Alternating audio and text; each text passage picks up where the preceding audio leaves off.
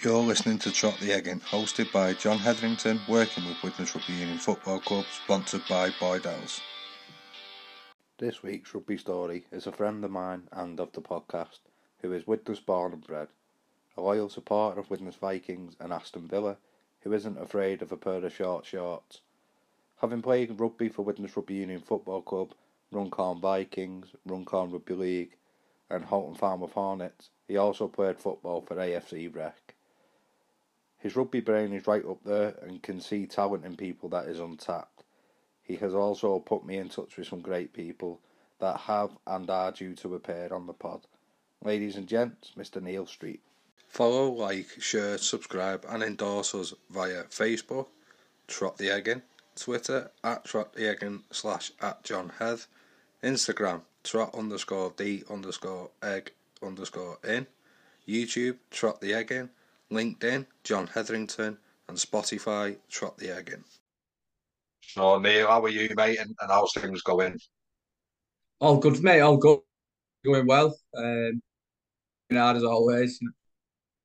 Well, just when I can and uh, yeah, rugby and sport and other when I get a bit of free time. Right, mate. So we'll go right back to the beginning, right before your rugby story. So where was home for you, and who lived at home with you? Uh, ho- home for me was uh, four one two Liverpool Road. Um, it was me, my mum, my dad, and my two elder sisters.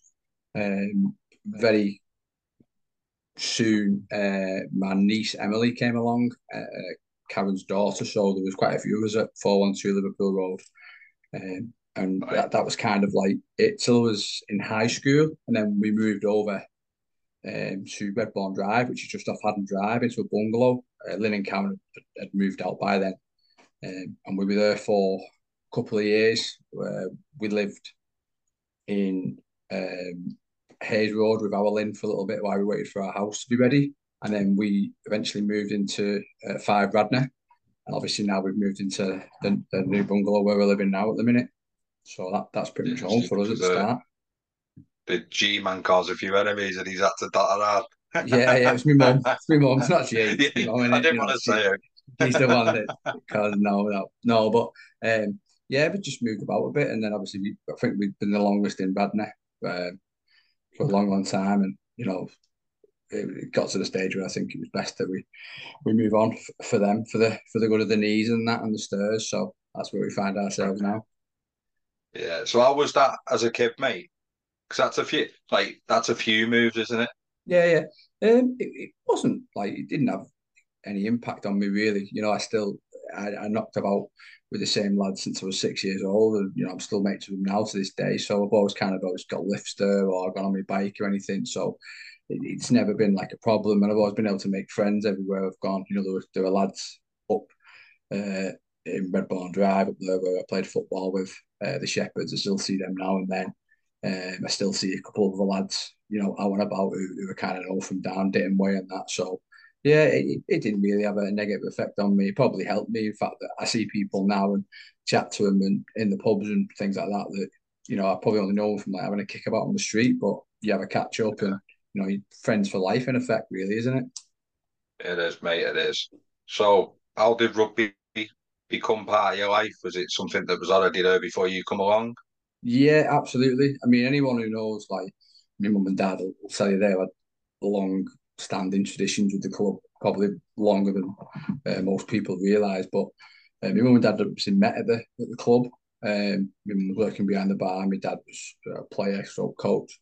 So I think it was kind of destiny that I had to I had to have some involvement at some point.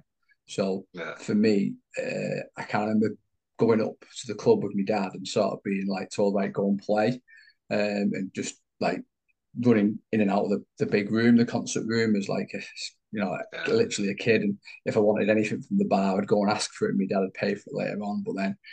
I'd like sort of go and mark my dad in the middle of the game, not realizing that he was actually coaching the first team, and it was a pretty big thing, you know. And I'm like going, "Dad, Dad, Dad, can I?" You know, and not realizing yeah. that actually shouldn't be doing that, you know, marking him, I should be leaving him, and I kind of like I've got like a couple of really vivid memories about it, and um, when when people say like you know what, what's your first memories of, of rugby?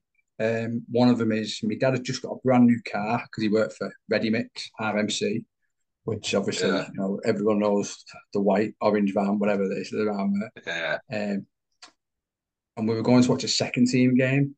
Um, and we've talked about this all the time, the, the two memories I'll tell you about. And that uh, we went to this place and the first team weren't playing. So my dad and Mike Ryan, who were coaching the first team, were on one side of the pitch, and the first team were on the other side of the pitch, watching this this lad playing the second team to see if he was good enough for the first team. They didn't speak at all. Because obviously I knew the first team lads because my dad had sent me training to like Bankfield or to the gym or where, and I'd see the lads, I'd speak with Les and people like that. You know, all these all these like characters who, to me, they were just like the lads that my dad coached. So I didn't really grasp the first team or you know the importance of it or anything.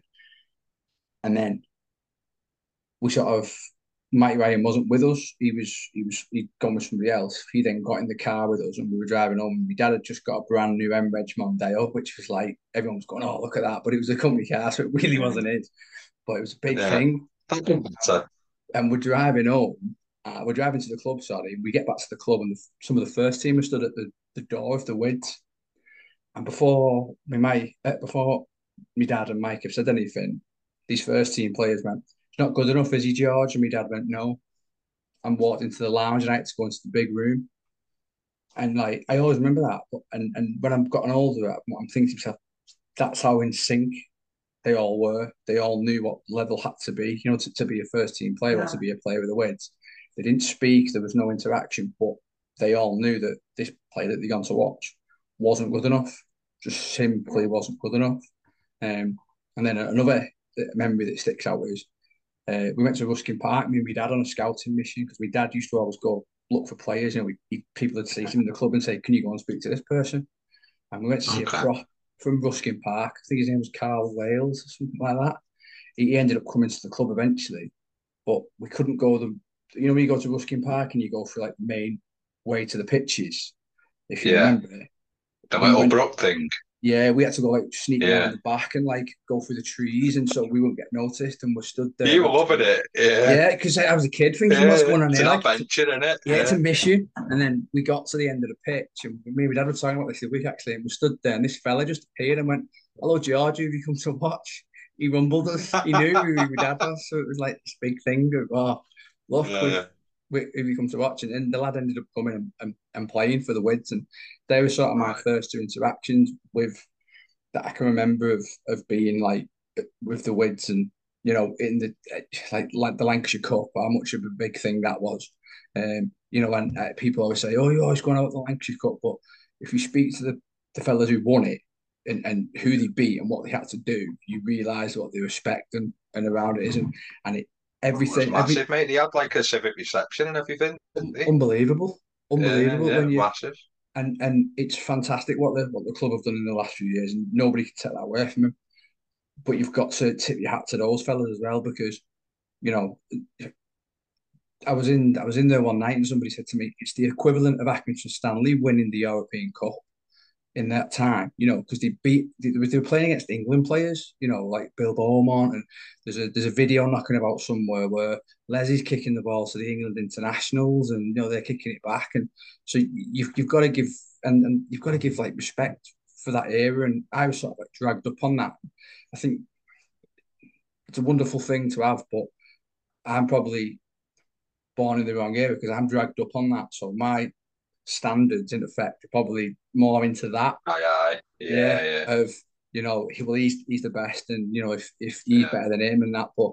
I tip my hat to anybody who plays at any level because you know it, it, it's tough. It's not the easiest sport in the world, and that was my sort of that's my first inkling into, into it. And then, um, What an introduction, though, eh? yeah, it, it, it is. Yeah, It's pretty mad yeah. to think because you know I used to always say my dad's just my dad. You know, he's not. He's not. Mm. He's not. You know, what does he know? And little little did I know he was the coach of Yeah. these two teams until I was older, and I was kind of like, "You did this," and he'd be like, "Yeah." So Yeah. you know, that's that's one of the that's one of my first introductions to it. But they had like a with kids section um, going, Right.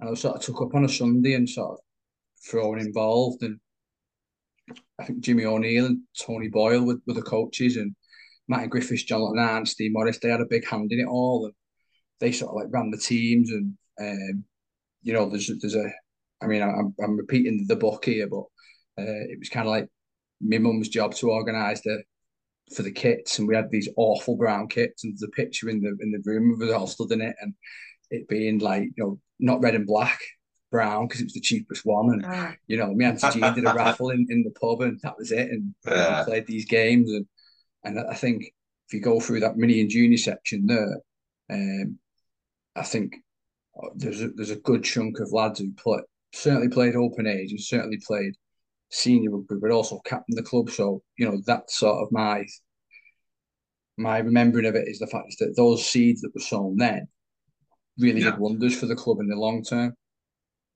Yeah, and it's so quite early on, mate. You not some you you're watching the on field stuff, aren't you? But you're seeing like I use the word quite a bit when it comes to like technique in a game, but you're seeing the, the off field intricacies, aren't you? Mm, so you're yeah. seeing like the dark arts of recruitment, of fundraising, of yeah, not being rude to your mummy and auntie Jean, but scratching together a kit yeah, for yeah. kids, yeah, and like setting up that way. So that was the first real pathway, really, wasn't it? The wid the Wids kids is what we now know as the the route to, to yeah. junior rugby at the club, isn't it? Mm-hmm. Uh, which is back up and running now, thankfully. Adam and Dave Griffin stuff and yeah, uh, and that have all got junior teams there. Mickey Kelly doing a great job as well. But uh, that is the, the fundamentals of any club is volunteers and kids, isn't it? Ah, absolutely, mate. You can't. The, the biggest, the, the biggest thing I, I, I used to say to people is, if, if you if you as a volunteer can give one hour of your time a week to the club, whole place changes. You know, if you can give yeah. two, three hours, brilliant. Not to give five, not to give ten, not got to give. You know, the, the best the best will in the world. Not everybody can, but if you can no. go up and say, "Listen, I can do this for two hours a week," it makes a massive difference in the grand scheme of things. You know, if you get 20, yeah. 30 people doing that, the whole place changes. You want to go for like the, the Tuesday, the DIY club thing. I was like going to say that, yeah, you the know, Tuesday club and that, yeah. It just changes the whole complexity of the place. Yeah, and it, and you know what, mate? I was probably one of them, sadly, but you know, sometimes when you're hear of jobs that need to be doing, or it's took loads, you like you you snob it. Do you know what I mean? You're like, oh, I'm not doing that sort of yeah. thing. But if yeah. it doesn't get done, nothing else gets done. There's, but you don't stuff... realise until you're outside the yeah. pitch, do you? Yeah. There's, there's the stuff that I used to I used to say to, to people, like people would say to me, No, I'm not doing that. And I'd turn around and go, Well, it's your first team pitch, so if you don't do it, no one it's not going to do it. Yeah. And yeah. then it was suddenly and you'd sort of like after emotion like emotional blackmail them in a way. And I kind of learned that from an early age of how to sort of like not not work people, but be able to say convince to people. Yeah. yeah, you need to do this because if you don't, it ain't going to be done. And I, you know, sometimes I, I, I wouldn't say I'd get somebody else to say it who's had a bit more clout about me or, or you know about them and sort of say you know we need this doing and stuff and uh, many yeah. many a time you know we've had to do the pitch or we've had to paint or something like that yeah I've maybe said the first time but then somebody else has said it and then it's growing and if you took the volunteers out of any rugby club there wouldn't be a rugby club you know no they wouldn't be yeah fade. and I think we're quite lucky because the young lads that come through not just like Tom and Marker and Jack and that now, and Andy Owens, but a little bit before them and before us, like my age group, which you helped out with, we'll touch on later. But the buy-in's really good, isn't it? They might we yeah. might say no once or twice, but once you see the benefit mm-hmm. and you see that the buy-in's bigger from outside of you, you sort of you, you go with the you jump on the bandwagon yeah. sort of thing, don't you? Absolutely. Yeah. Right, yeah. mate. So you're around the club, you're involved with the Wids kids and that. What junior school did you go and, and was sport prevalent in your junior school? I went to Our Ladies down there. Down it was Avondale Drive Infants, and then uh, went to the uh, junior school, which is in Clington View. She's just round the corner now from where I live. Um, so sport wasn't really. I, I probably stopped having any sport uh, interaction probably when I was in like first year of say junior school. I just I just didn't I just didn't really take to it. sport wasn't my thing. I wasn't very good at it. Uh, still not now, but um, I sort of did. You wear the short shorts better now, though, don't you? Yeah, I do. Yeah, yeah, yeah. I've got better legs now. Only just though. Um, and so I did other things, and I had other interests, like you do. You drift away from it, and I kind of had a couple of games, I think, for the for the school, and drifted in and out. Maybe the Wids at the time, but and that was it. And then I just, I just stopped playing at about say, about 10, 11 maybe. Just just stopped playing altogether. So when you say a couple of games, rugby. Yeah, a couple of games of rugby. Yeah, yeah, yeah just, yeah. just like sort of. Um, and it's funny because we were, I was actually talking to one of my mates, uh, Dave Quayle, I'm still mates with now from school, and we yeah. he, he found a picture of uh, couple of years ago, and we were talking about it. We had the yellow, bright yellow kit with like a blue V on it, and it was like horrendous. And uh, I remember that. I remember that. Kid. Well, he said it, and I was like, "Oh my god, I remember that." So I said to him, "He's got to burn. If we find a picture, we got to burn it. So someone will probably have that somewhere. This awful yellow kit with this blue V, but yeah, that was awful." So a funny story about Dave before we move on, yeah. which you'll know yourself, won't you? About yeah. upsetting a certain superstar. Which one? He's, he's, he's upset loads, Jack. I could be here all night for you. So previously, when you've said the club, we mean Widnes Rugby Union for any viewers and yeah. listeners that don't know. Forgetting, I obviously know you quite well, or I thought I did. Um, and when we're going back to Dave, mate, Dave worked for Widnes Vikings, didn't he? So he yeah. upset a Mr. Hock, didn't he?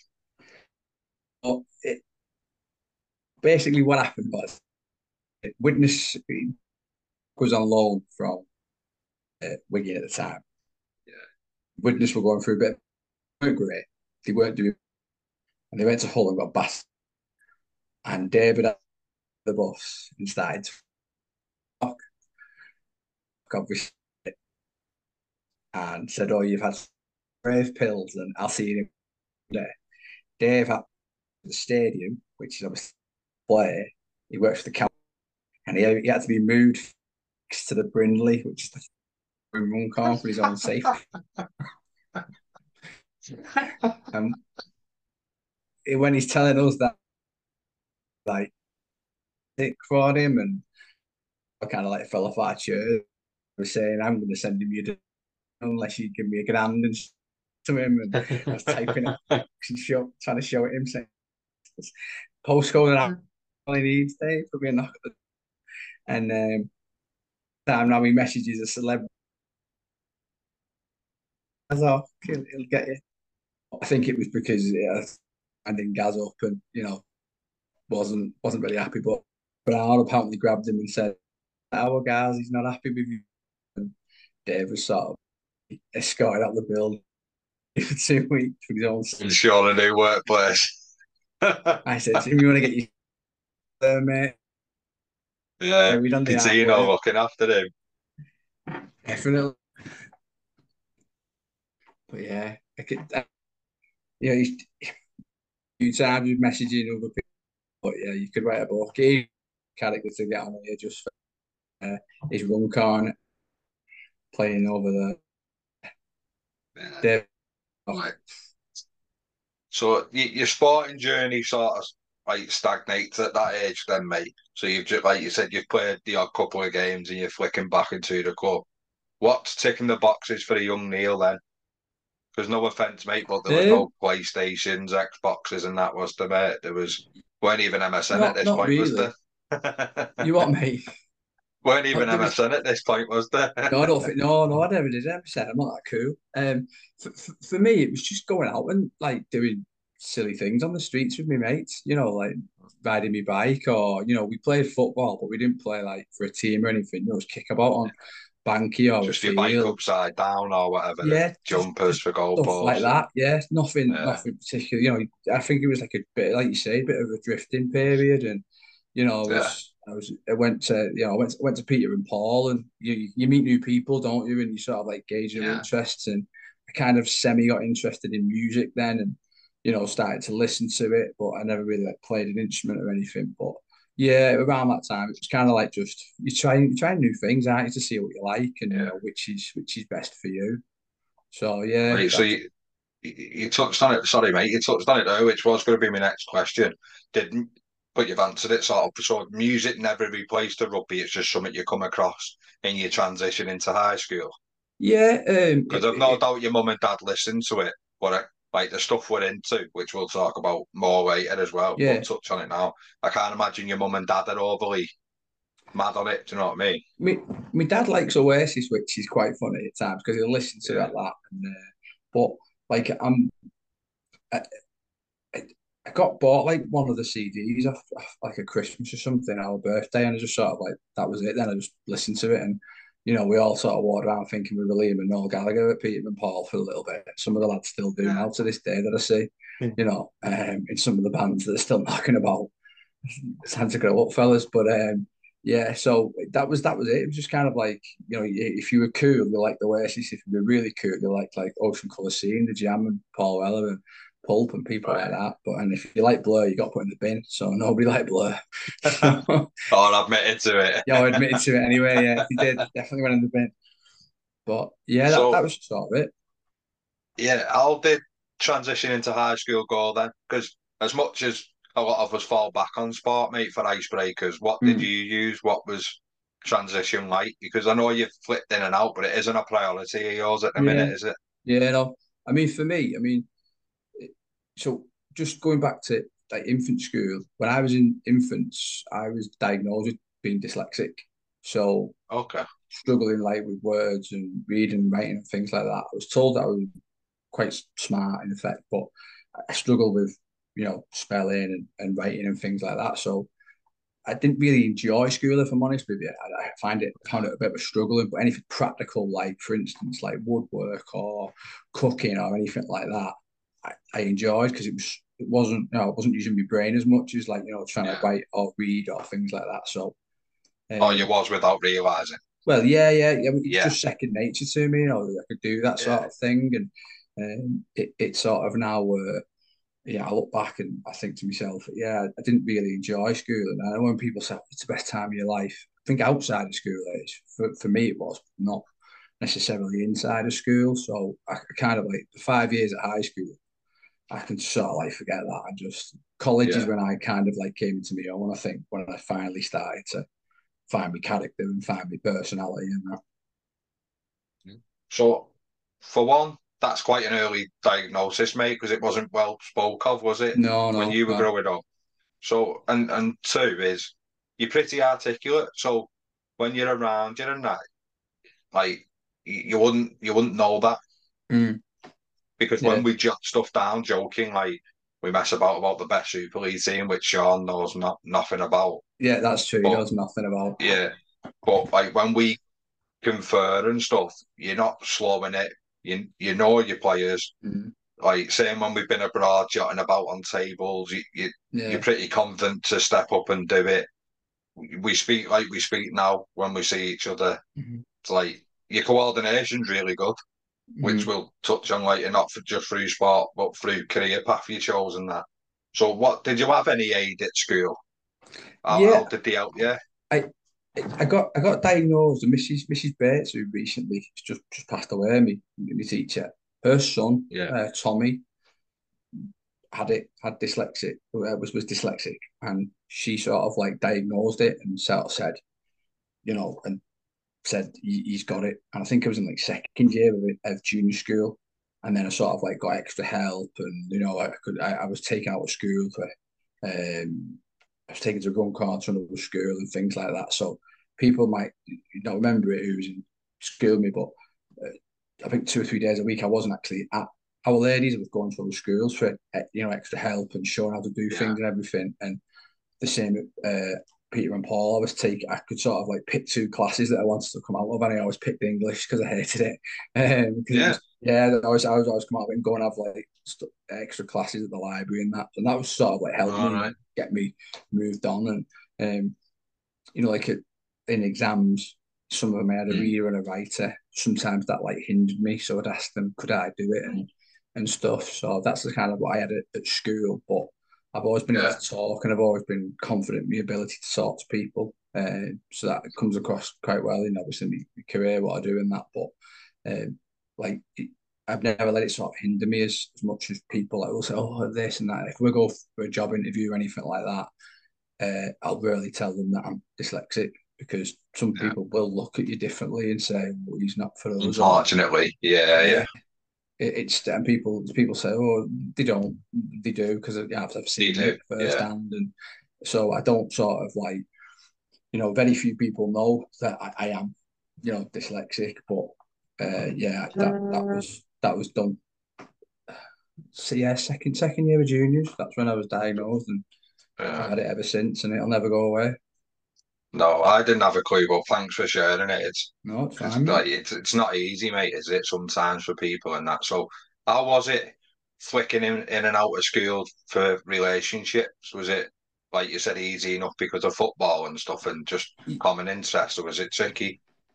Yeah, it was it was fairly easy because once you like, because I was watching Widnes as well throughout that period. Mm. So there were a couple of lads in like my year who were like into rugby, and we, you know, you, end up in the same like foot like class, don't you, with this like Yeah. all these couple of years. So I ended up with lads who like were playing rugby or things like. Did you watch that? Yeah, and so you know they might have been the better rugby players, but I could interact with them that way, or you know, f- with football because I'm an Aston Villa fan um, we could have like good chats about football and that. So, uh, uh, yeah, it was pretty good relationships with people in there because you know you still see them now, and, and I still get asked the question, "You still a Villa fan?" Yeah, unfortunately, I am. Yeah, Yeah, yeah. So, right. uh, Which ain't unfortunate these days, mate. No, it's not, good no. side there. no. But how does that come about? How does a Widnes lad become a Villa fan? Um, my sister Karen was uh, going out with a lad at the time. who wasn't really into football, and he supported Villa because he liked the kit, and he gave me a shirt and kind of got me into it. And um, I just sort of stuck with it. And at the time, it was like different, and you know, I, I, sometimes like standing out, and it was good because I could always like I wasn't ever involved in the arguments about football. I was always like out of it. Like there was me and a lad called Mike McCann. He's sadly not with us anymore. He passed away a couple of years ago. He was a Newcastle fan. Um, so me and him would sit on like the outside of this, this Liverpool United argument, sort of like watching Debate, going yeah. back and forth, thinking we're safe in, and someone would like turn it around on one of us, and we'd be like, "What have we done? We haven't done anything. We're, we're Yeah. out of it." Yeah. So So one of the key things I remember about Villa, mate, is I think it was a 95, 96 season. Remember the sticker books? Like the Yeah. proper like Panini sticker book. It it was Gary Charles, your right back, that I needed to fill the book. And like, no one would swap it, me and that. So I had to get it from like I read it really I got it from like the year before yeah, and put it in. But obviously the kit's different, isn't it? yeah. You feel, wrecked it for me. you, you feel cheated, don't you? You feel you feel. I don't Big think I ever yeah. finished one of them. You know, if I could. Yeah, I I never could've- went one of them swap shops either. Remember, Yeah. remember they were Yeah, they were like that. they were like the big thing. It was Yeah. like if you went there, you, you game over. You You, you, completed life. Yeah, no, but it's like I imagine that now is like the adult version is the the footy top shop you know about. Yeah, probably is. Yeah, yeah. going there. Like so, players over the years for Villa who's ticked the box where you've gone. It's got a bit Uh, Paul because Merson. you've had some ballers, haven't you? Yeah. Yeah, yeah, Yeah, Paul Merson's my all-time favourite. Um, yeah. just because he, he was absolute magic when he came for us. Um, Jack was was good until he left for City, but I understand why he did that. Milner, James Milner was absolutely outstanding for us, and Stan Petrov, he was they were they were like, but now in this current crop, um, Martinez the goalie is another level. He's like, wow. Uh, and Diaby, this new lad, the, the French winger, he's he's pretty handy. He's gonna be he's gonna be a big big thing. I can't see him staying at Villa for long. No, but you'd have thought that about Leon Bailey, though, wouldn't you? Well, yeah, but you know he's been injured a lot, and he didn't, like he said, he didn't realise the pace of the Premiership and how tough it was. You know, he was injured a lot last year, and he's, he's been injured again this week. So you know, I think it's like anything. If you if you big fish in a small pond and you suddenly get put in the ocean, you realise that actually you're not as you're as good as you think you are, unless you are like a Haaland or a Messi or a Ronaldo type player. Yeah, right, mate. So we'll go back to high school then, and you, like you said, you've you're adjusting to to school and stuff, mate. What was the ambition through school, career wise?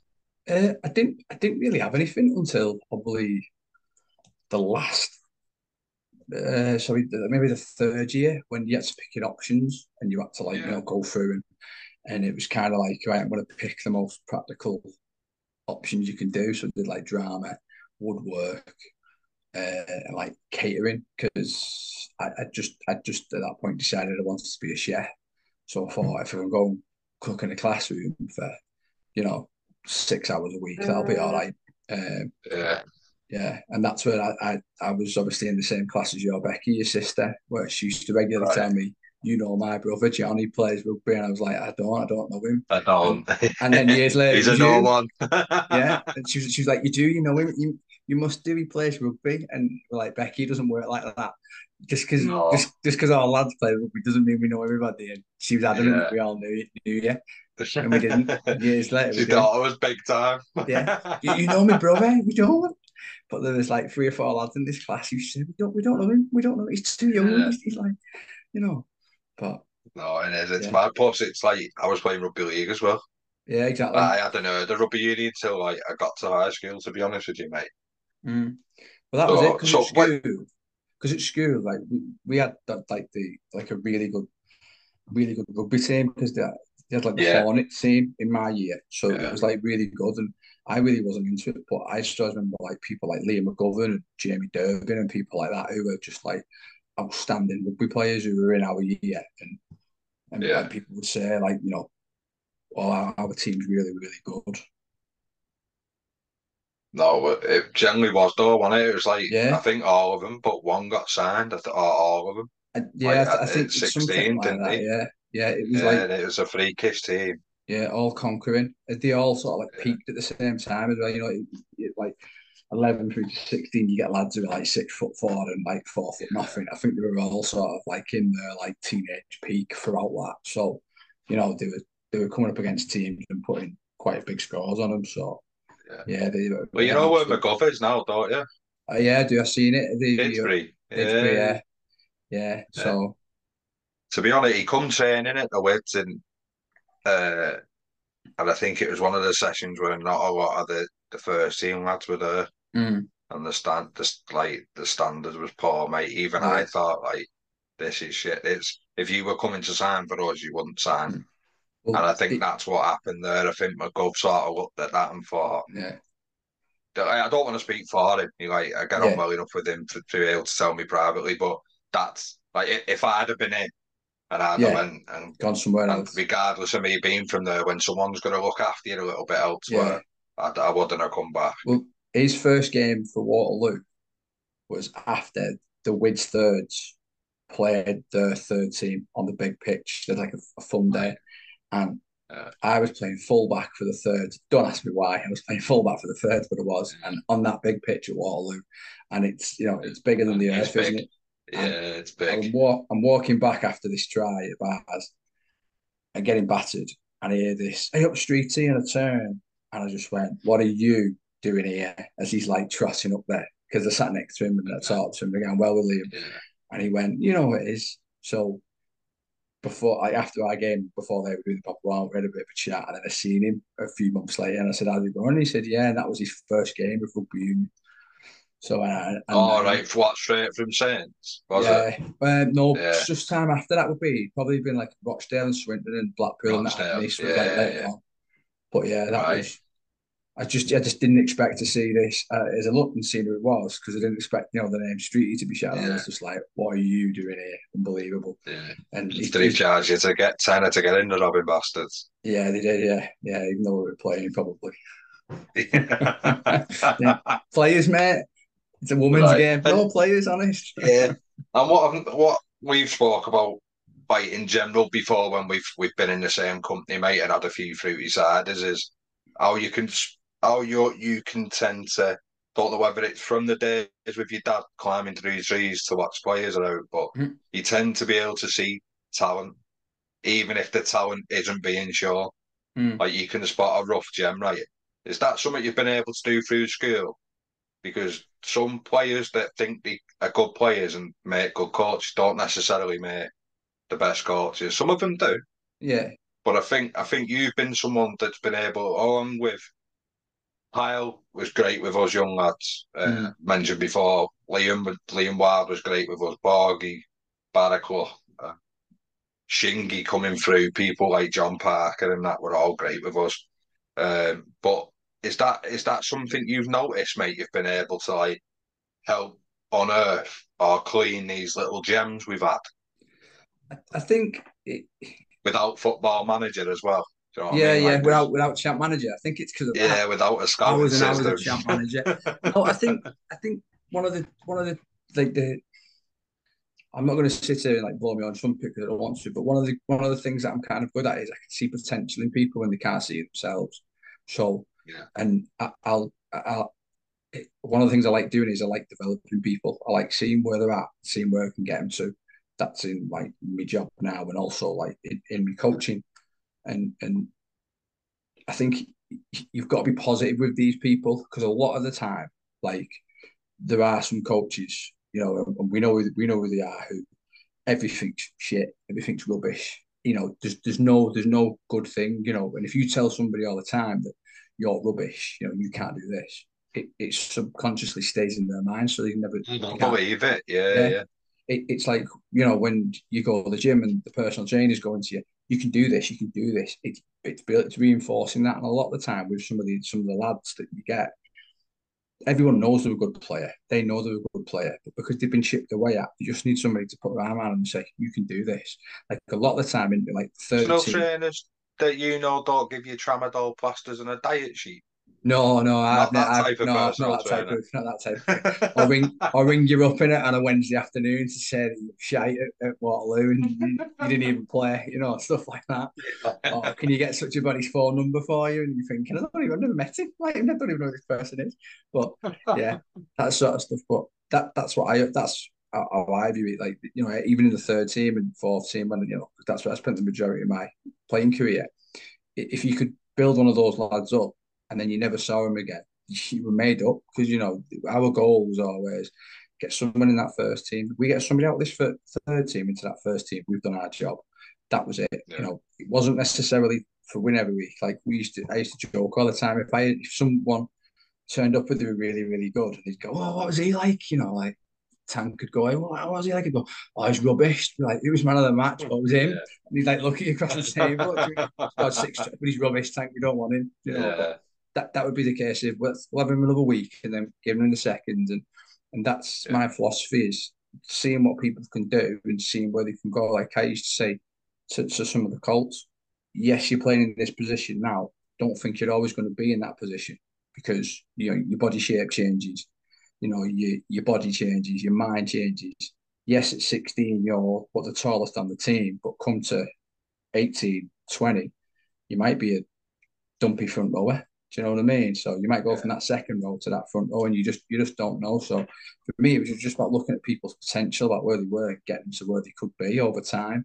Um, in terms of talent spotting, you, you know a good player when you see one if you know rugby and if you understand rugby. You know, if you don't understand, if you don't understand rugby, and there, there are people at every club who think they know rugby, you know, it's like at, at, at like at ten to say fourteen, everyone thinks Martin O'Fire is the best player in the Widnes team when they're watching him, or the winger who scores all the tries. You know, they don't realise it's the fellas inside him that are making that until he's slightly older. That's, I think, when you get your mind is like 14, 15, 16, 17, that's when you sort of realise that actually, the fella who's getting all the glory isn't the fella who's the who's the playmaker. It's the guy inside him, the six and the seven, or the ten and the nine. And that's that's the way I, that's my philosophy on it.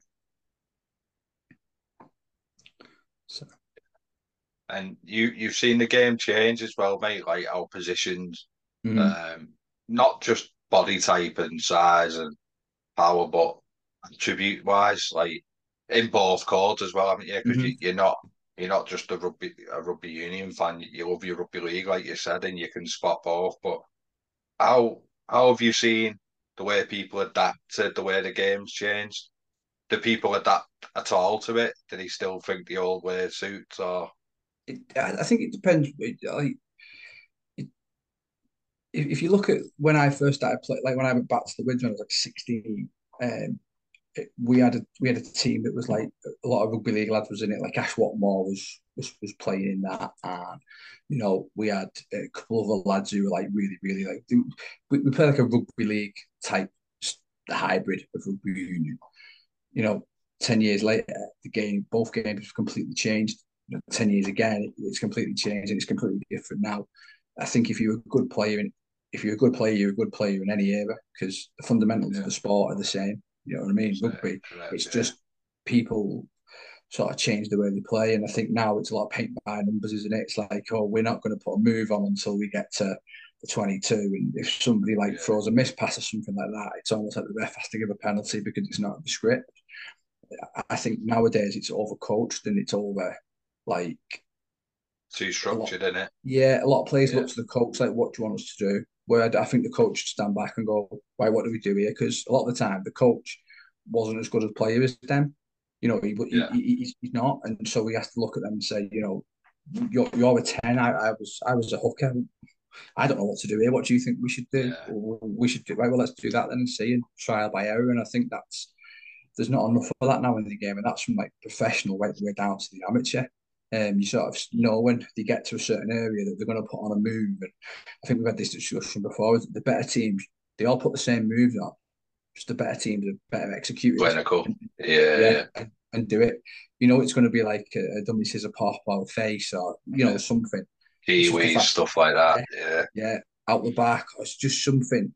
Um, but it's just the fact that the better teams can, you know, execute, whereas the other teams sort of like might do it five or six times and it only comes off once. Where the others will for a bit and that, yeah, yeah, yeah. He'll, he'll bang it out all the time. Yeah, no, that's fair, mate. So when you were when you were at school then, and this this because that team was phenomenal. Mm. Was there an avenue for you to play anywhere? Was there ever was Merseyside around? Was it an option for you? I, I never I never played rugby at, at school. Um, I just wasn't really into it, so I didn't really see all like Merseyside, Lancashire, North England, yeah. and all that stuff because a I wasn't good enough, but also I wasn't sort of in that circle, so I didn't really know that existed. Weren't interested either. Yeah, it wasn't wasn't really my thing. It was only when um, a guy uh, who's no longer with us called Colin Fillingham had was at the Wids and he was starting on an under 16s team, and one of my mates said, "Do you fancy going?" Um, and sort of me and Dave Quayle went along, and this other lad uh, didn't didn't turn up. He, he, he didn't bother. He stayed at West Park, a lad called Alex Holden. So me and Dave Quayle went along just to sort of see what was going on, and and we sort of stayed and played a few games, and then that team sort of like semi folded. Um, so that was like sort of my route back into the Wids at like 16 and my dad obviously came back up then and sort of like had a look at it and seen it and and then yeah, it wasn't necessarily there for me, the representative, because I, I, wasn't in the circle, I wasn't in that environment. Was your eyes open to a different side of culture to rugby at that age, mate? Uh, not really. It was, it was still sort like off the field stuff. Um, it's at sixteen. He was kind of. I didn't see the other side of you know the, the Colts yeah. culture, shall we say, and that's till I got till I hit the Colts really. At right. 16, we turned up on a Sunday, and if we had 17, we were, we were you know, we were lucky. Uh, we had a scratch team. I think that team ended up because we folded. Ended up. A few went to West Park, a few went to West Bank Rugby League, and sort of disbanded. But um, that was sort of like the next year. Then it was, it was some of us got like asked to go back to playing the Colts, and, and we didn't, and that's it. But that was when sort of the, the culture and sort of what the Wids was about. You know, the, and what you we were trying to achieve as not just a team but as a club and a culture. Um, that was sort of like the the, the seed being planted in my head of yeah, this is this is what it's about. You know, the social side of it, and that yeah, we played rugby for eighty minutes, but now it's the five hours in the bar afterwards, and you know, top of the town and so Sometimes. on. Yeah. Right. So options leaving school were, mate. What what were your options, and what was the next path for Neil Street? So, so I I left school and went straight to Halton College, uh, Riverside College as it's called now, and did two yeah. years catering there, chefing. Um, I had me like heart set on being the next Jamie Oliver or Gordon Ramsay or you know Marco Pierre White.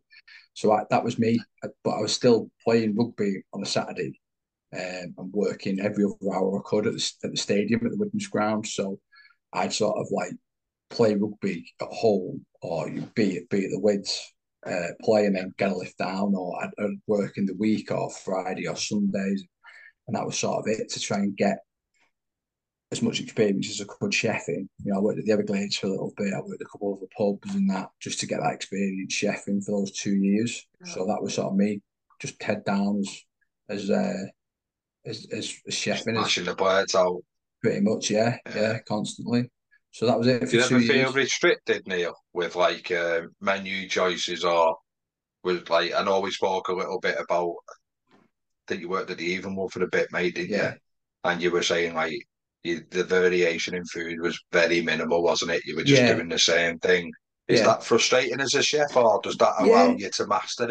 It, it? If you do something like over and over again, you, you become a you know a master in it, which I get.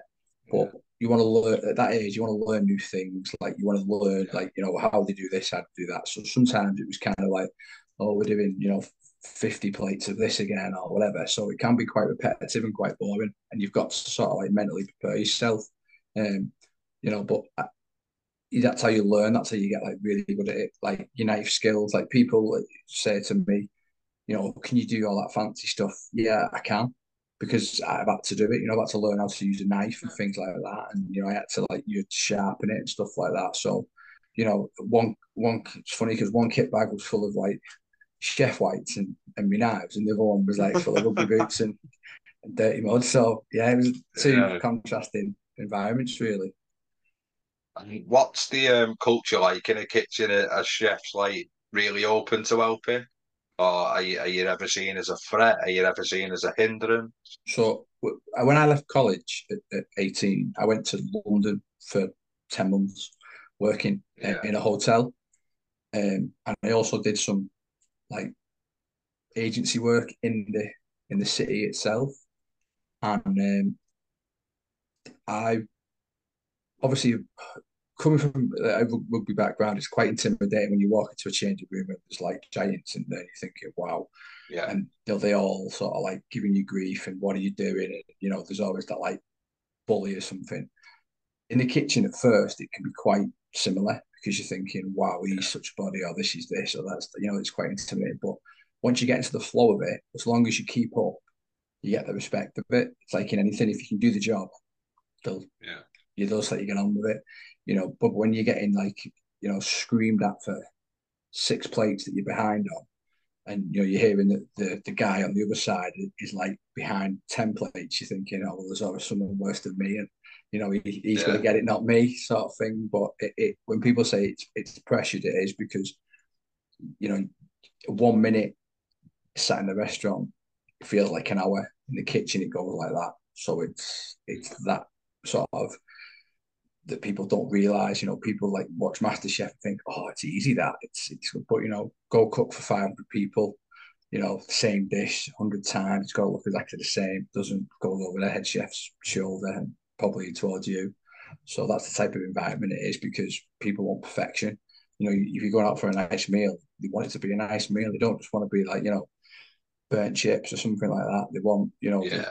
beef Wellington and and all that, and lamb shank and all the you know the, the scallops with the, the black pudding sauce and all that. That's what they want. That's and that's what you've got to give them. Yeah, mate, mate. How did the opportunity to London to go to London come about? Is it through someone mutual? Was it a tutor? Was it how did that come about, mate? Yeah, our our old boss, a lady called Sandra, had, had been rang by an agency to go and work down there. And me and right. my mate Rob Corns, who work at the station, she said, they're looking for two chefs. Do you fancy it? Um, and she, we went down, had an interview. It was just on the outskirts of the M25. It's a place called Theobald's Park in Cheshunt. It is, and um, we we went and the um, it was when I was there when England won the World Cup in 2003. So I was actually on duty, like in my chef whites, watching Jonny Wilkinson drop this goal with all these hotel guests. which was really surreal because like we sort of turned all the kitchen off and like saying we're mm. going to watch the we, we I watched up until extra time, and then they were like, "Where are you going?" Like, uh, oh, I'm gonna have to go. Like, no, you won't stay out. So we ended up staying with these guests and watching him drop the goal, and then I was there for the parade. You know when they brought the cup home. Oh yeah. Yeah, we were. On, I was on one of the roads there watching that, which was like crazy because I'm, I'm thinking, I'm 18 years old and I'm, I'm stood watching this, and you know, I, I could just should should probably be at the Wids now drinking or something, but instead I'm watching this. yeah, yeah. And, mental. Um, but that's how it came about, and I stayed there for 10 months, and then opportunities down there were sort of drying up, and I got more yeah. chance to come back up here. I got a couple of options, and it was like I'll come back up here and see what happens. And I came back to, to work at the stadium then, at the Widnes ground. Right, so what was the um, what was the term of contact? Was it a 10, 12 month thing? Was it just ongoing? Or... It was just it was just ongoing, but at the time uh, it was initial style conferencing, and they were like they were kind of we went down there and told, oh yeah, he's safe, he's absolutely fine. But after a while, we kind of semi got the feeling that they were moving people onto different hotels, and um, there was like the head chef was leaving, the second chef was leaving, looking to bring other people in, um, and I um, had been speaking to somebody throughout the week, and I kind of just said to him, Dennis, listen, I said, I'm, I'm going to come home. This isn't this isn't for me. A little bit of homesickness maybe as well.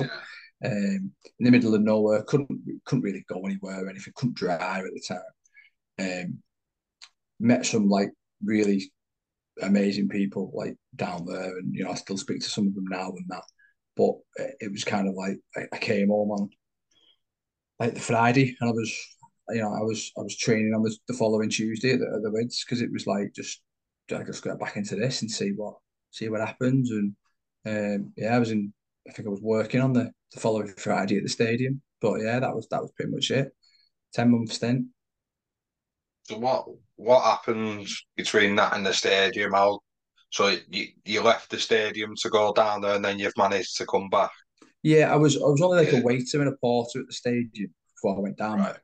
So my my yeah. first real proper chef job was down in Theobalds down in London. So I jumped straight out of college um, I'd done a couple of competitions at college for chefing and things like that, and then yeah. I jumped straight into it when I went down there, then came back. So we got real serious really quick. I imagine yeah. them from college, yeah. mate. Yeah, yeah. Me, my first, my first week was just on prep, just on veg prep and meat prep, and just seeing what I could do and showing you know what because I was like trained, whereas one of the other lads they'd been teaching him, so like I could do things that he couldn't.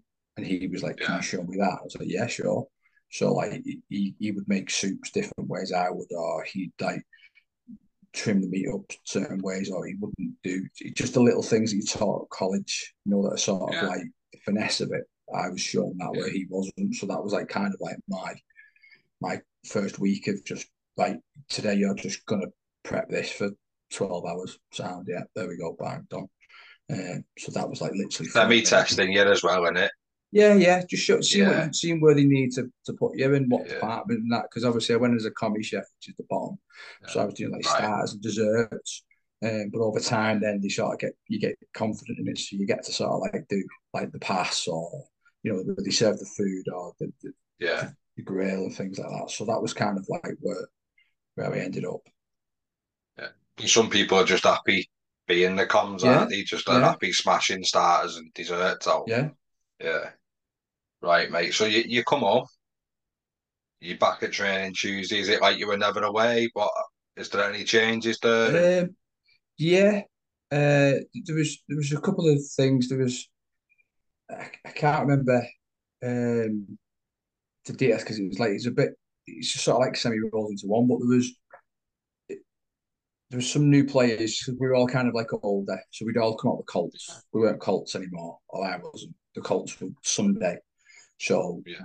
it was like you're training. Uh, Tank was coaching, so you kind of like you went along on the on the days, and you you, you were hoping that you were going to get picked. And we only had like two teams really, and a vets team. Um, they slowly morphed into the thirds. So if you didn't kind of get picked in the first or second team, um, you were put like on the reserve list, and that was kind of like because we'd gone from having all the first team, second team, eh, not a second team even at, at one point. Um, just the first team of the and the vets and then the Colts. So that kind of then grew. We had a second team. Just little things started to change around the club. I think Spike and Chris had gone to Blackpool and they had a, a big say. You know, they did the kids discos that kept the kept the club alive, and that's how I kind of like helped out. I'd go into the gym and like you in here and things like that.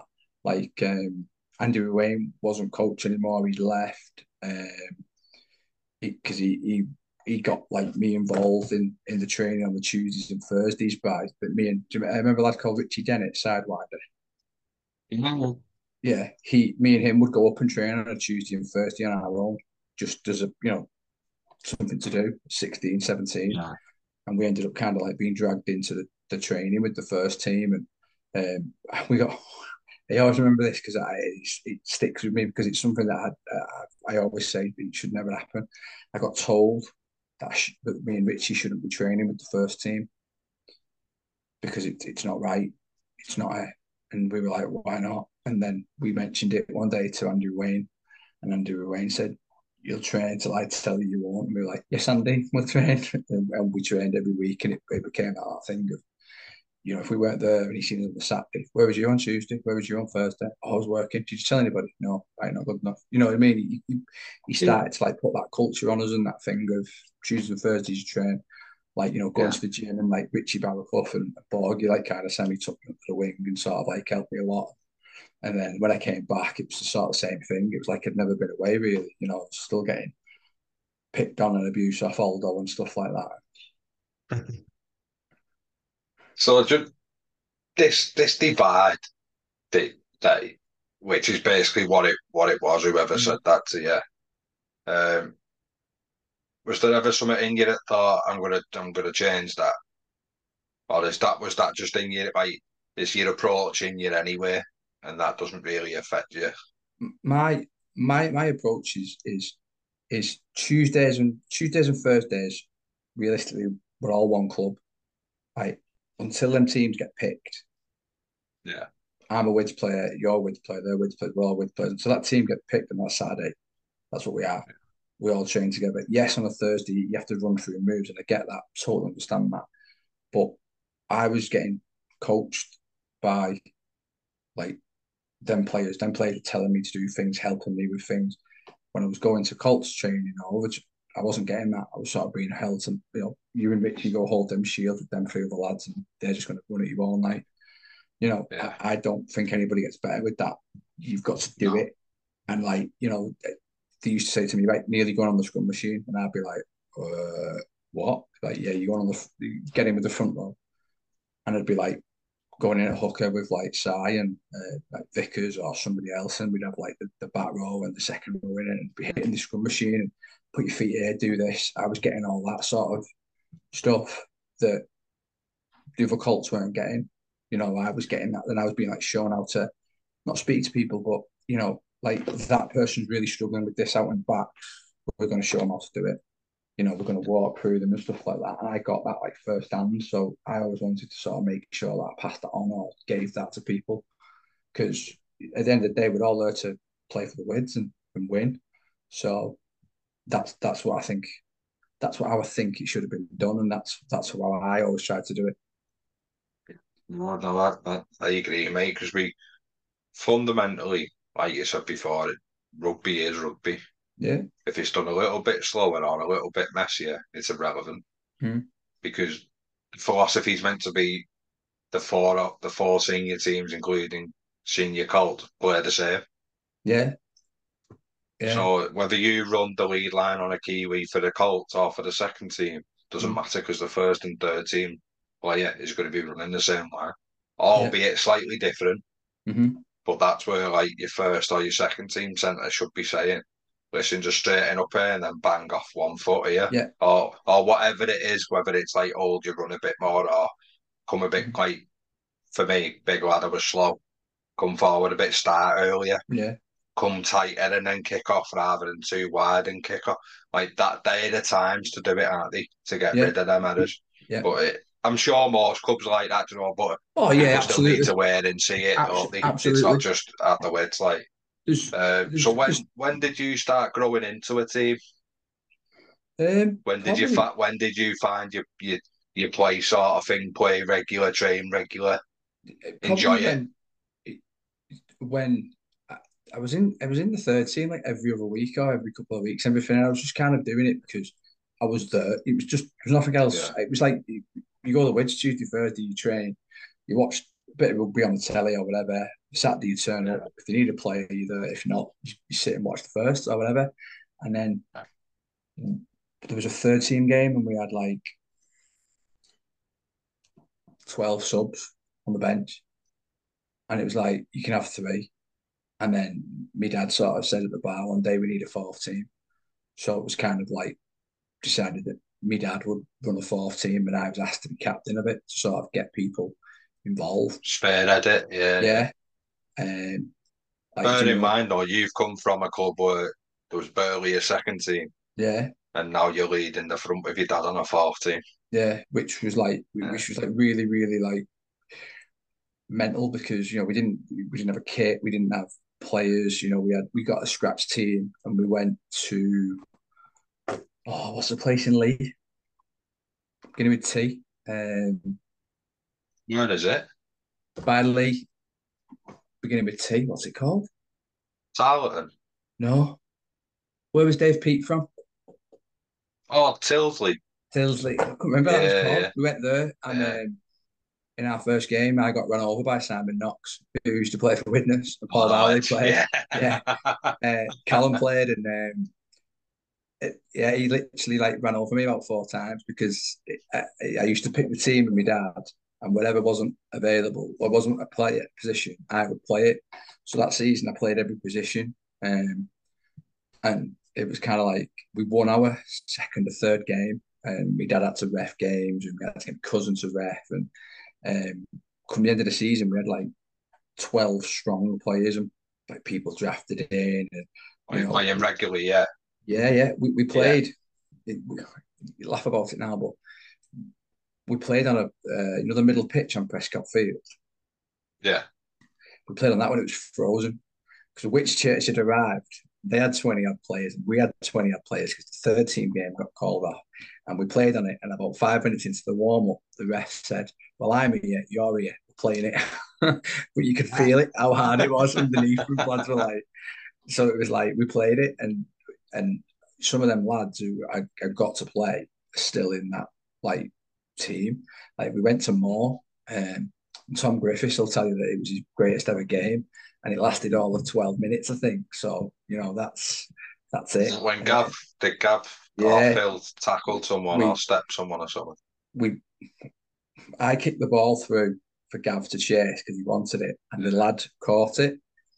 Gav out and tackled him, and his knee, like, kept dislocated or disappeared, and I was like, there was a bit of commotion, and I've gone over thinking, oh, what a quickie score it's got like the club. My dad's like, Neil, this is off, and I've gone, why? Oh my god, he's got no knee.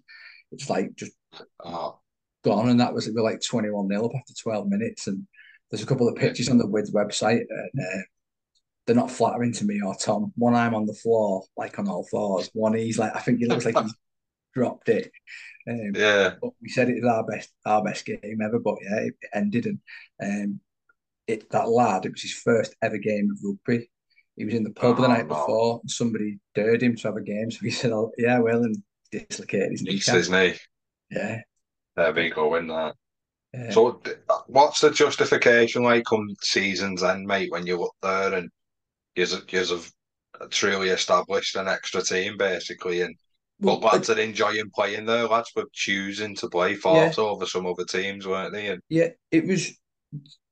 We had a conversation, and I was, I was stepping away from being captain, but my dad was still going to be coach because it got to the stage where I was probably a little bit better than the fourth team. Like I was kicking goals, I was playing ten, I was playing nine. I was like, it was easy for me, you know, to do it yeah, at that level because it was like really old fellas and you know lads who really it's social played- rugby, mate, isn't yeah, it? yeah.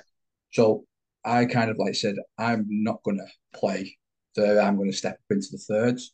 And I sort of became like the utility player. But the round, like the, the talk was that we need to keep it going.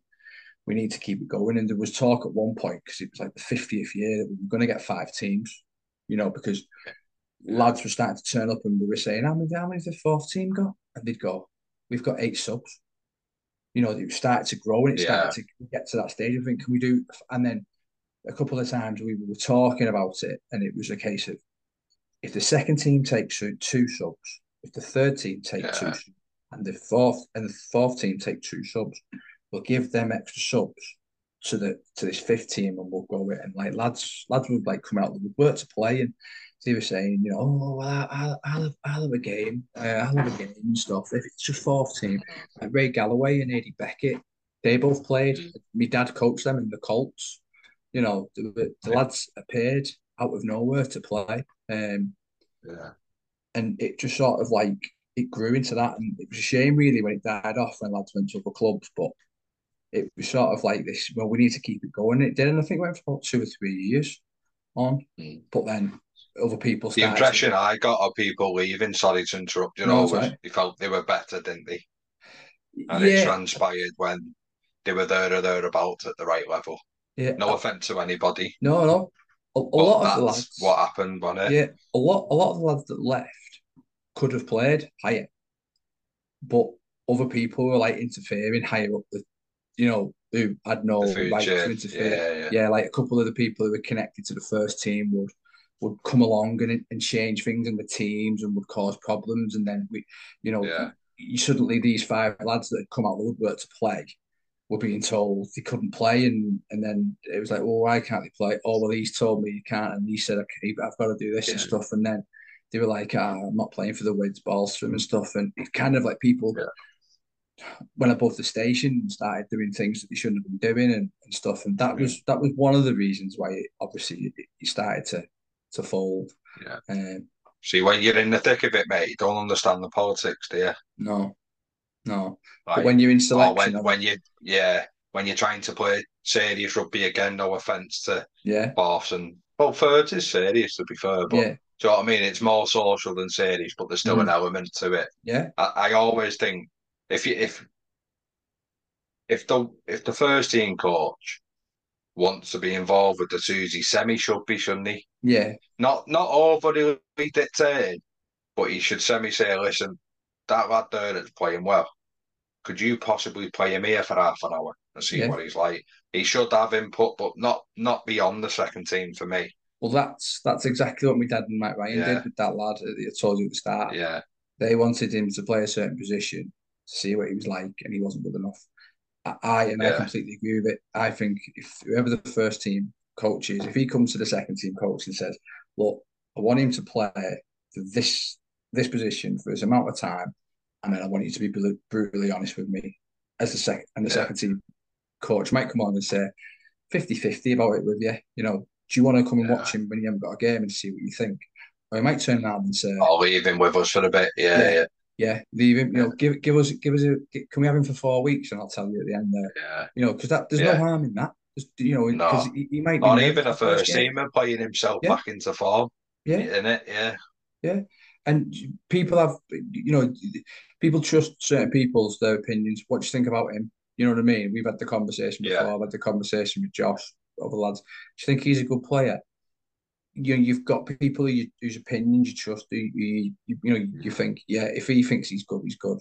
You know like some of mm. the people I'll touch on I mean me want to you know want to 15 later when I say the name people will go oh yeah, he's a good name just by the yeah. name because they'll know he's a good one. But you, you just you just know them sort of players. You know what I mean? And yeah, I think sometimes people get too hung up in like with, with us. What happened with us a lot of time was that first team would interfere with the third team, and I'd be like, "Well, the hell do you know what? Do you even you don't even know this lad? You know, you've never yeah. you've never had interaction with him. Why are you interfering all of a sudden and stuff?" And so that was, but yeah, as I say, it happens at all the clubs. Yeah, oh it does, mate. And along with playing rugby league, uh, rugby union, mate, excuse me, you were playing rugby league as well.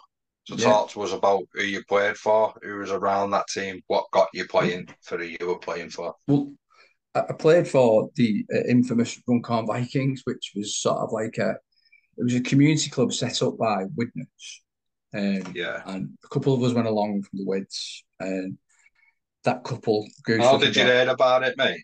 So it was in the paper. It was just it was in like the weekly Okay. news. It was just like in Yeah. there, and a couple of us were talking about it one day at training, and I think it started sending me out as a bit of a joke. So I think, oh, we're going to go over there and that, and then we went, and then it sort of semi, as I say, like it grew like we got you over there, Chris Morgan, and uh, I think Gav Hatton came, and a couple of other lads, and and it sort of like semi grew from this, like I'm not going to say joke to a serious team who were like, you know, Yeah. had some serious good players, and I'm, I'm still friends with a lot of the lads now, like Chris Leach, Rob Calland, uh, Ian Chavot, Yeah. people like that. I, still keep in touch with Tim Leach. Um, you know, to put eh, this is how old it was. I think Matty Fozard, who plays for Widnes now, I think he was about seven. You know, running round and stuff, and now he's off playing for Widnes, and I still see him now. And I think, and I remember his little brother being born, and I, I said to him the other week in the rally, I said, "Are you the youngest, Foz?" And he went, "Yeah." And I went, "I remember you being born," and he was like. Is you really that old? It was like, like get out your bad don't don't come in here again. So Yeah. yeah, we run corner. But from that, then Chris Leach, being the salesman that he is, sold me the idea of going to Farnworth because I wasn't playing at the Wids at the time. I couldn't get in the second team. Um, the third team wasn't really there, so I thought, you know, what, I'll go and have a laugh at see what Farnworth is like. And I stayed the whole year. Unfortunately, we didn't have a, a playing squad. We had about 16 lads every week or 15 lads, and we got relegated out of the Prem. But I stayed the whole year A couple of people were there, like Tony Fretwild, Kyle. They were at Farnworth with us, giving it a go, but they left to go back the Wids because the second team were then struggling. But I said, no, I've made a, I made a commitment. I'm gonna gonna stick to it. And I stayed and played the whole season at Farnworth and made some like lifelong friends up there and that.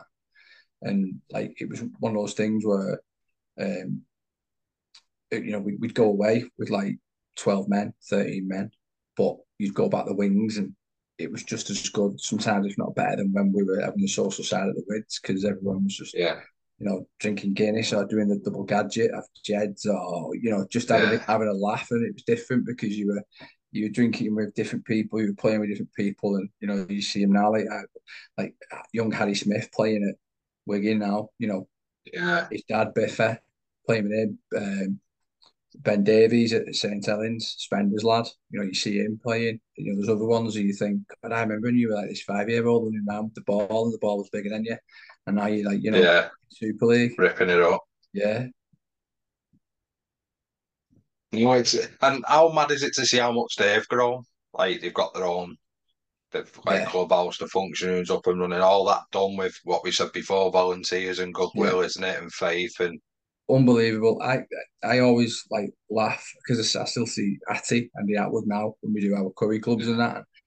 I remember being kicked out of the middle room at the Winged Club at like seven o'clock for six women to play bingo. I used to think it was a joke. I used to, I was like, is this yeah. a joke? And they're like, because they had "Get the little room three- with the snooker tables, didn't they? And they had like the Yeah, function room, the, the middle bit. Do you remember the middle bit with the telly? Oh yeah, Yeah, they do now, yeah. And these these women would come in and I'd be like, this is a joke, this isn't it, lads? And they were like, no, get out. And I'm like, where are we going? And like, drink up, we're going here, or we're going to Griffin, or we're, we're gonna. And I used to, I, I couldn't get my head around it. I'd be like, are we, are we have, have yeah, get up, move. You know, that's uh-huh. Betty's seat or whatever. And and now you go there and they've got ten pitches, you know, brilliant change of facilities. Driving again, aren't they? Yeah, and it's and Yeah. the minis and junior section, and like you say, it's all down to that word volunteers. Yeah, Same with that little stingers, mate. You see it. Every kid's got the little stinger kit on. The dads Yeah. or mums are involved, aren't they? And Yeah, they've got a masters team. there, mate. They've got a Yeah. women's masters team. It's fantastic to see. Yeah, no, they are. They cracked, they cracked, cracked it like, but it's it all comes from them days when you're scratching. Like I remember a Wids game being off, and you rung and said, "How Yeah. quick can you get here?" I Go well, literally. Matt, me dad's next minute you're on the corner of Royal Ave with three Yeah. fellas I've never met before in a car. Yeah. And we're away at Ashton or whatever. I, yeah, Yeah. I remember them days you struggled and Can you get players? other Yeah, games. Yeah, you just get them anywhere and it's a bo- Yeah. it's a body. Um, and that's why them days now are as good as they are because you hardcore. That's Yeah. just pulling people together in it. Yeah. So what? You come back the words from Farnworth, don't you? Yeah. You you you win personal awards. You you've established that team now because it's Mhm. still there as well. The third Yeah. team, it's strong, and uh, Sharon's kicked on with them. Uh, we done our coaching badges together, mate. With, Yeah, yeah. with Dan Newall. So talk about your journey coming back. Mention a few of them things. Talk us how it all works. I, I, I kind of came back because at Farnworth we, we kind of got an influx of players, and um, it was like because I was just like covering the wing or covering whatever. I, I didn't really have a position in rugby league. I was just like thrown anywhere.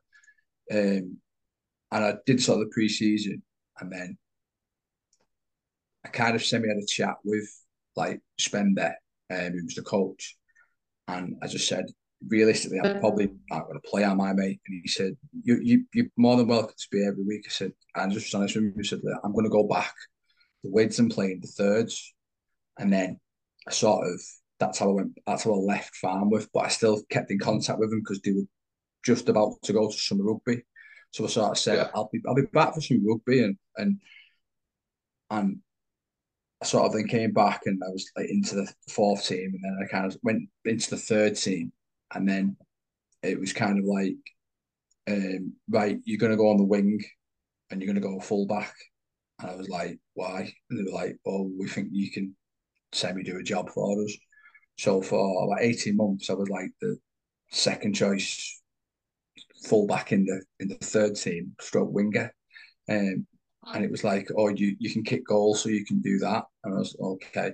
So I think there's about two years worth of pitches where I've either got 15 or 14 on my back. And then over time, it sort of like became evident that I wasn't very quick, and I, I didn't really know what I was doing at fullback. So um, I was in a second team game, and Juzzy, so this is why I, I blame him for it. Got sin binned, and he was playing hooker, and there was nobody to play hooker.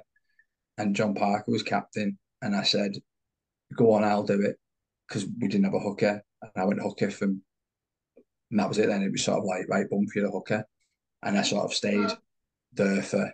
So it's Juzzy's fault, um, really. And then I've just sort of stayed there, and then I, we sort of went through a bit of a purple patch in the third team, um, with loads of players, and we had like we they won they, they got to the final and there was a bit of controversy about that because they, they dropped lads to play in first teamers and there was all you know controversy about that and then um I think Is that someone not being strong enough, Neil?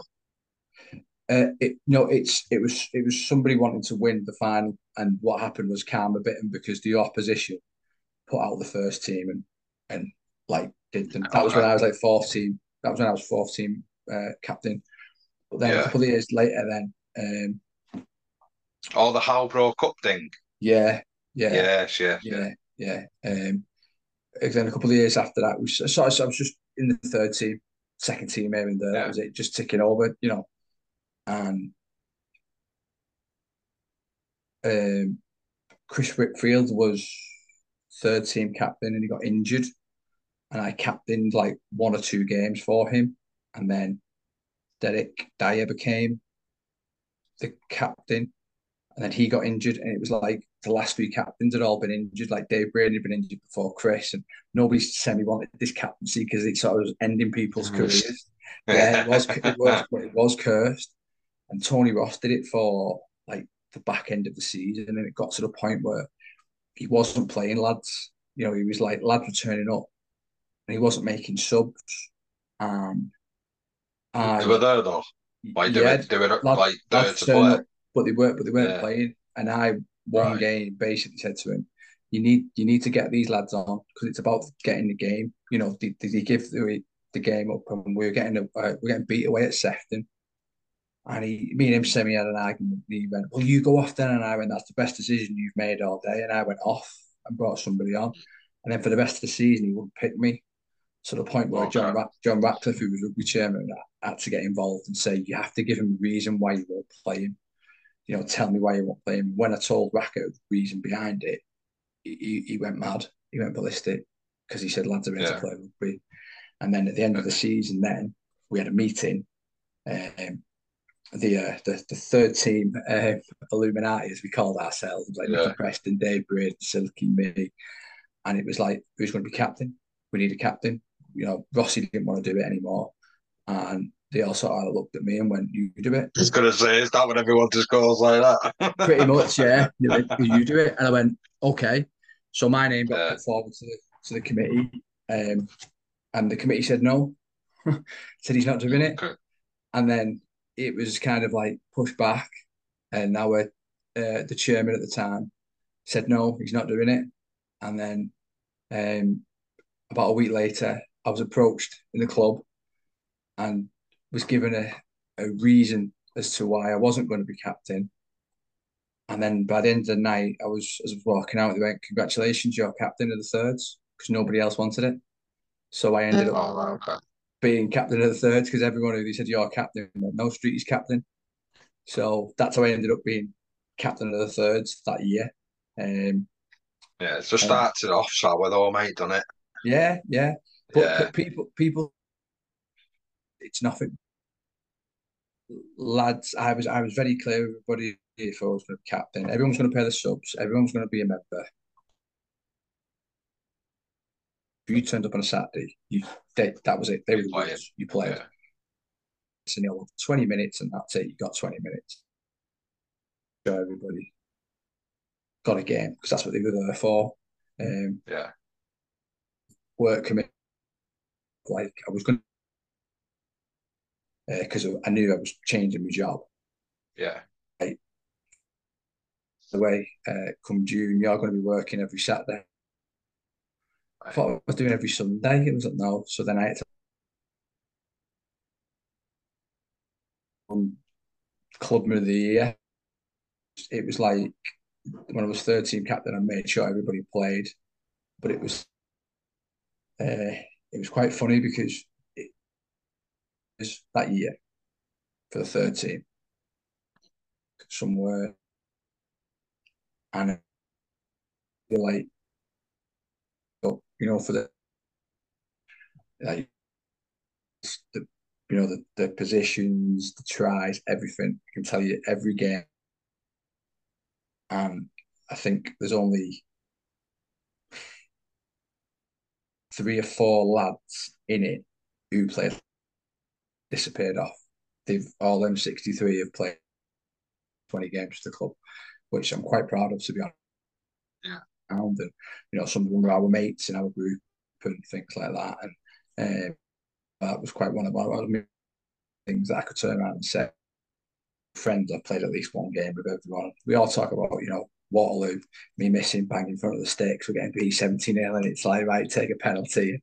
Missed it right in front of the stick. you know, Mike Jones regularly reminds me of that. Um, yeah. Uh, you know, Anthony, a lad who was from Latvia, he, he he just turned up and played every week. He was fantastic. He, he, we put him at fullback this one game, and he jokingly like went like that to catch the ball, and the ball hit him straight in the face, and he went, "Oh Neil, I caught the ball in my face," and we regularly say that to each other, and it's just it was just a good year, but we didn't win a game from February. We, we got beat from February all the way through to the end of the season, and we got beat away at Sefton in the cup, um, the first round of the cup, and they didn't play a game then until the final they got a, a walkover every week, and I sit there. So I think to myself, we'd have won that. We'd have won that cup because they got beat by LSH in the in the final, and I knew we we could have beat them. So that's my like we, we hang up with that year. I think if we'd have just beat them, you know, yeah, got to be like twenty one nine or something like that. I think it was. It was a close game, and yeah. But that was my like year was thirteen. The me official year was thirteen captain. Um, but yeah, that's when I was heavy, saying. isn't it, mate? It's heavy. Yeah. Right. Uh, you took you played a bit of football, mate, as well with a with a good yeah. group of mates. AFC rep was born, wasn't it? And that's, that's what you recall, weren't you? AFC. Yeah, rep? yeah. It was. Yeah. They, they, they started it as a as a a team. Like called Jason Scadders did it, and then I came out later on, sort of. But I used to turn up on a Sunday, and I would regularly like lad called Paul Derbyshire. I'd regularly say to him, "Don't start me." I don't want to play. Yeah. I'm just there just in case. And and I, I like, please don't start me. And a couple of times, like me and like Paul Travis and Carl Pierce would be stood there. I'm going, he's starting me. you two better have a word with him because I don't want to play. You know, I was just sort of like there to make up Yeah. numbers. And we'd regularly stand there and laugh and, and like I'd have to go over to Dale Ward and say, Dale, you're captain. You better tell him not to start me because, you know, things like that. And um, it, it's still some of the some of the things that went on with that was unbelievable. Like, you know, lads would turn up drunk Sunday morning, turn up in the car, get out and be like, where have you been? Uh, don't know. I'm here though, aren't I? And he'd have like one like Adidas boot, one Nike boot, and things like that. It was just like it was just What Another one. property box in his boot. just proper mental stuff going on. It Yeah, was just, but that was Sunday league football. I was gonna say that's that is what it's about, isn't it? Really, right, mate. And and obviously you've been away from the club for a while now. So what what's life been like since rugby, mate? What have you been up to, and and, and what is the career now? Uh, I'm a I'm a custom support manager now for a company, and, and I, I'm into that basically. I'm into customer service side of it, supporting, developing people, and things like that. That's what I do for a living. Um, I it spent mostly spend my time either watching Widnes with my dad or going to transfer and getting shouted at by Dan Speakman and his and his gang of uh, his gang of PTs. Yeah, gang of bullies. Yeah, I'm not going to say bullies because Laura might be listening. She'll, she'll get me head in. But yeah, so no, that's how I spend my time now and just trying to catch up with friends when I can. And, you know, I think COVID changed a lot and you, you can't always go in the club every week anymore, unfortunately. We're not Andy Griff. Um, Yeah. we've, we've got to, you've got to cut your ties at some point, haven't you? Get out of there. Well, we used to talk through the fence, mate, because when I was in work, you'd be on your, your marathon walks, Yeah. and we'd have a little catch up and that, mate. So, um, talk to me about Transfit then. How was you introduced? Because you'd already started dropping the weight, hadn't you, before Transfit? Yeah, I was, I, I got, Dom Not that you were that you were big, by the way. That's not what I'm saying. But you were No, you dropped a lot of weight, Yeah. didn't you? Dom had messaged me years ago about about going and, and I just didn't really get into it. And and then I kind of went I seen it one day it popped up and I kind of messaged him and just said listen can I come to a trans fit class? And I did. And then I signed up for a course. And then uh, I stopped a bit because of the the training and the coaching and things like that just got in the way. So I couldn't really go when I Yeah. wanted to go. And then um I was doing an online course with him for a couple of months just he was setting me Is that harder than going that Neil? How what suits you? Oh, um, it, it it I suited me imagine there's a bit more um, accountability face to face, isn't there? Yeah, it, well, at, Yeah. at home, the, the way Dom works is Dom obviously does your measurements, does your does your pictures and things like that, so you can see it yourself. When you go to the gym, it's more like a social thing. It's not really like when I go to the gym. It's not. I don't see it as going to the gym. I see it as going like and doing the exercise with the gang of lads that are there. You know, Tom O'Neill, Yeah. you know, Andy Clark.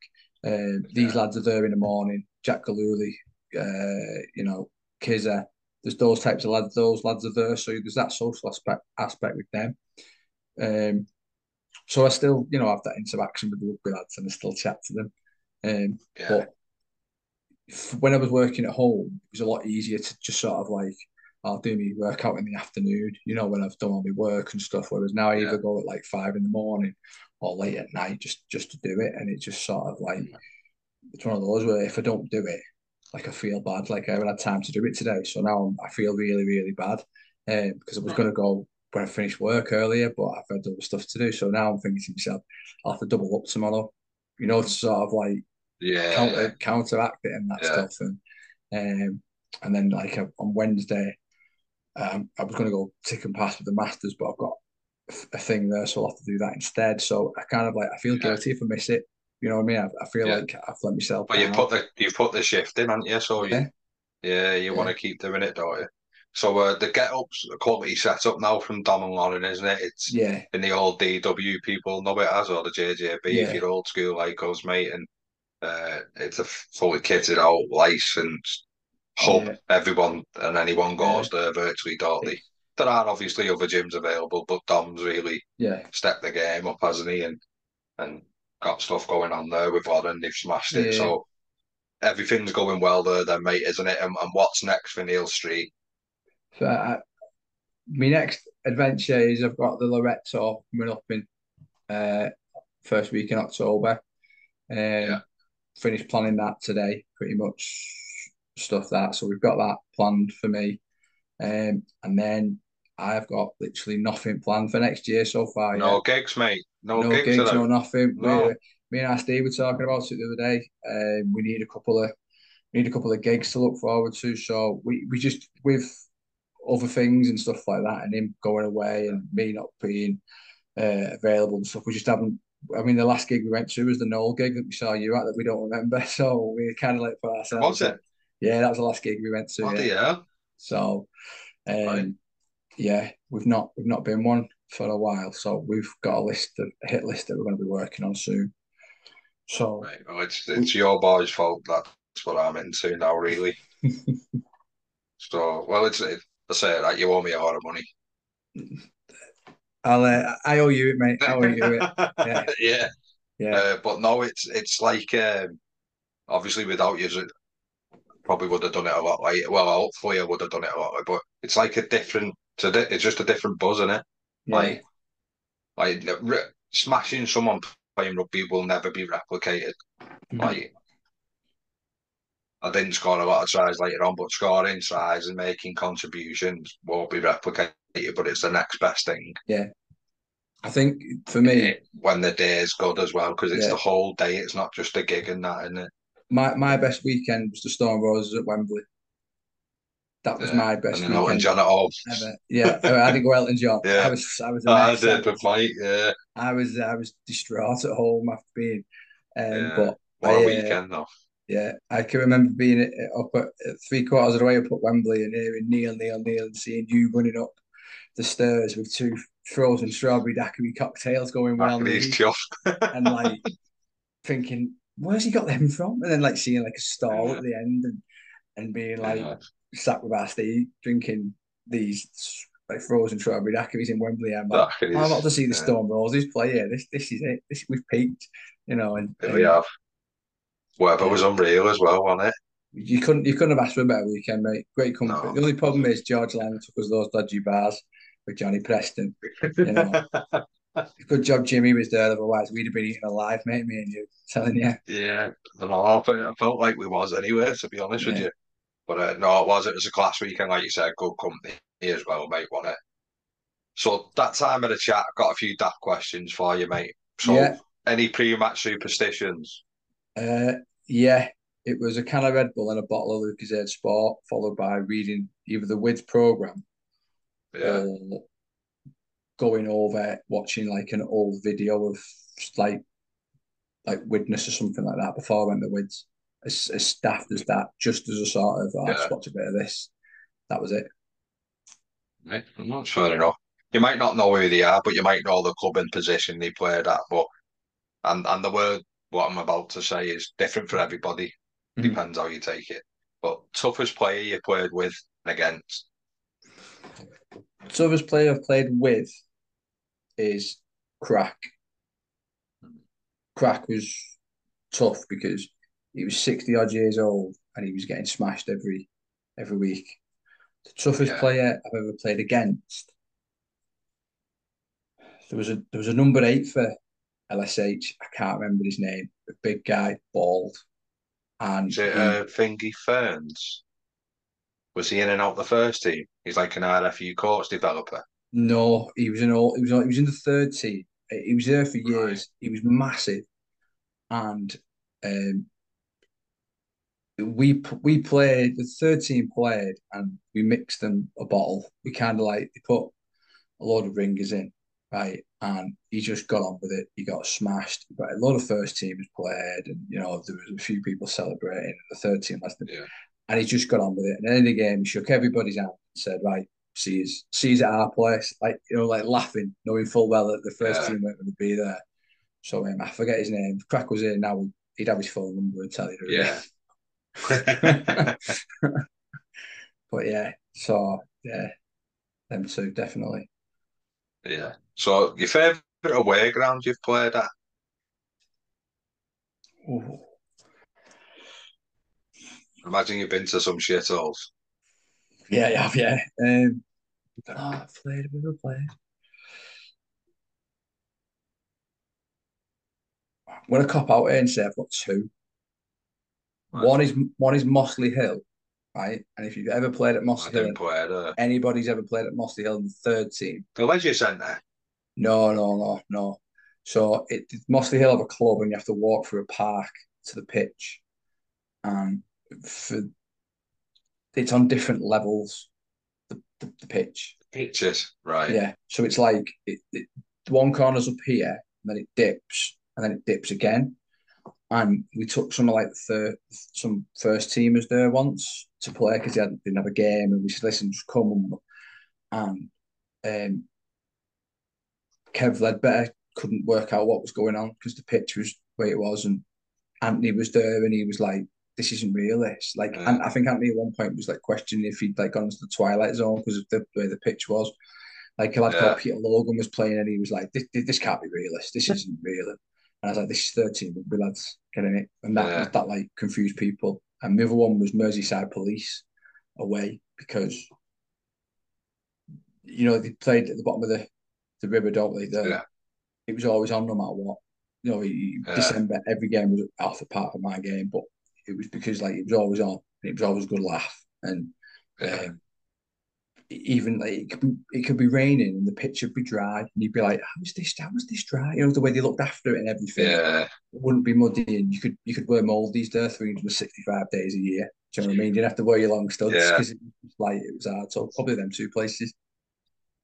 Right. If you could go back and tell a younger Streety something, what would it be? Uh, oh, stay away from two or three people at the Wids. That would right. be my that would be my advice to to me. Um, yeah. And don't sweat the small stuff because it, it don't matter. Yeah. Yeah. That would be it. Right, mate. We're out on the piss. Mm. We're in the, we're in somewhere where it's open mic night or karaoke, mate. The mic's in your hand. Mm-hmm. What are you giving us? Don't look back in anger by Oasis. Crowd favourite. Yeah. You know what I mean? They can sing half, I yeah. can sing half. No problem. Nice little blend. Yeah. right, mate. And if you're willing to, a one to fifteen that you played with. Right. I've, and you can start where you want to start. I'm going to start at the back, um, and I'll right. obviously give a bit of reasoning behind it. Um, yeah, I have got a list of maybes and a, li- a list of should should be's, but uh, I'll I'll I'll start at the, at the back. Uh, I've got Rizza, Andy Riley. Now, yeah. I played a couple of games with him when I sort of like guested for the Colts team when they didn't have um, enough players, so we kind of went along and just like me and a few others and just played. And I was a couple of years older than them, obviously, but sort of stayed out of the way and got on with it. Um, Rizza was a freak. Is is a freak. You know, if, if, you go watch him now at Sedgley, he can do things that are just yeah. Unbelievable. Like if if we'd have stayed at the Wids, he'd have scored hundred tries a season, and that's no disrespect to the, you know, to the. No, it is what it. It's fact, isn't it? Yeah, yeah, to the to him, uh, and he's a top lad as well. You know, me and him always have a yeah. chat and, and that. Um, 14 is a bit controversial, but I'm going to go with it and I'm going to give you a, a good reasoning behind it. Um, it's actually Josh Payton. Um, yeah. So we've touched on this before, but for somebody who came to rugby so late, he's got an unbelievable like rugby knowledge. And I think we've, we've talked about this before we obviously started recording. This is that when he first told me that he started rugby so late, I genuinely thought he was winding me up. And I was like, no, shut up, play off to wind up, you know, don't. And he's like, no, I really haven't.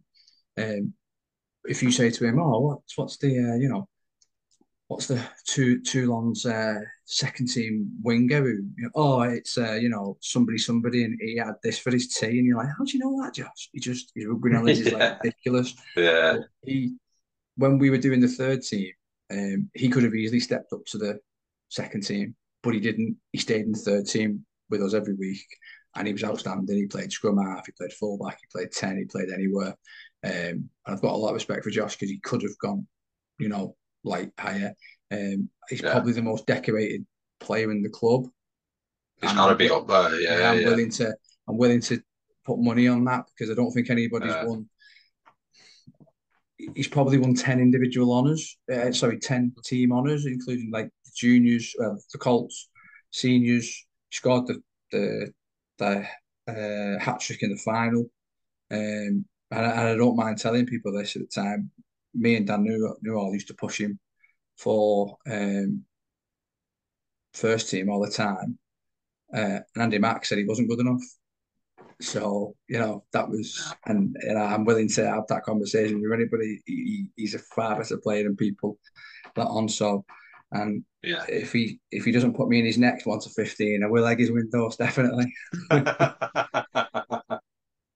So my 13, um, a bit of a wild card this, um, and people probably don't know that I've played with him a bit, but Steve Burke, uh, or Mr. Burke as he's known to probably the younger viewers and listeners from Peter and Paul, um, played with him at Farnworth, played with him at the Wids in the third team. Um, just a freak of a player. You know, there's nothing of him. Yeah, he hits like an Yeah. absolute freight train and is just runs lines that don't exist, and it's just you can tell he's played at a top top level. So yeah, trying to get Berkey on. He's not keen, but I'll talk him Yeah. he will. He'll do it. He'll do it. Get a few pints in him in the ringer bells. He'll, he'll, he'll definitely do it. I'll drag him on. Bet he will you. at the prices up there. Yeah, will, yeah. yeah. Teacher, you see, he's got loads of money. That's what it is. That- Only works.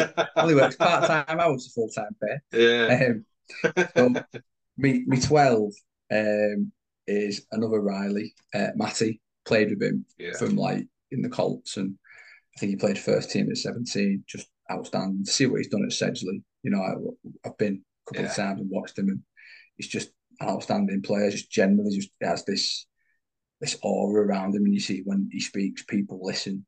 Um, you Yeah. know, a lot of people have that. He just loves getting over the gain line. Uh, and just somebody that you just think, yeah, he was a good player. You could tell, you know, when I, I, I've said this before to people, when you're in the changing room before the game and you look about the changing room and you think, got a chance here. There's one or two players like that. Matty's one of them. If he's in your team, Yeah. a strike player, you, you're going to do all right. Do you know what I mean? You're going to get Yeah.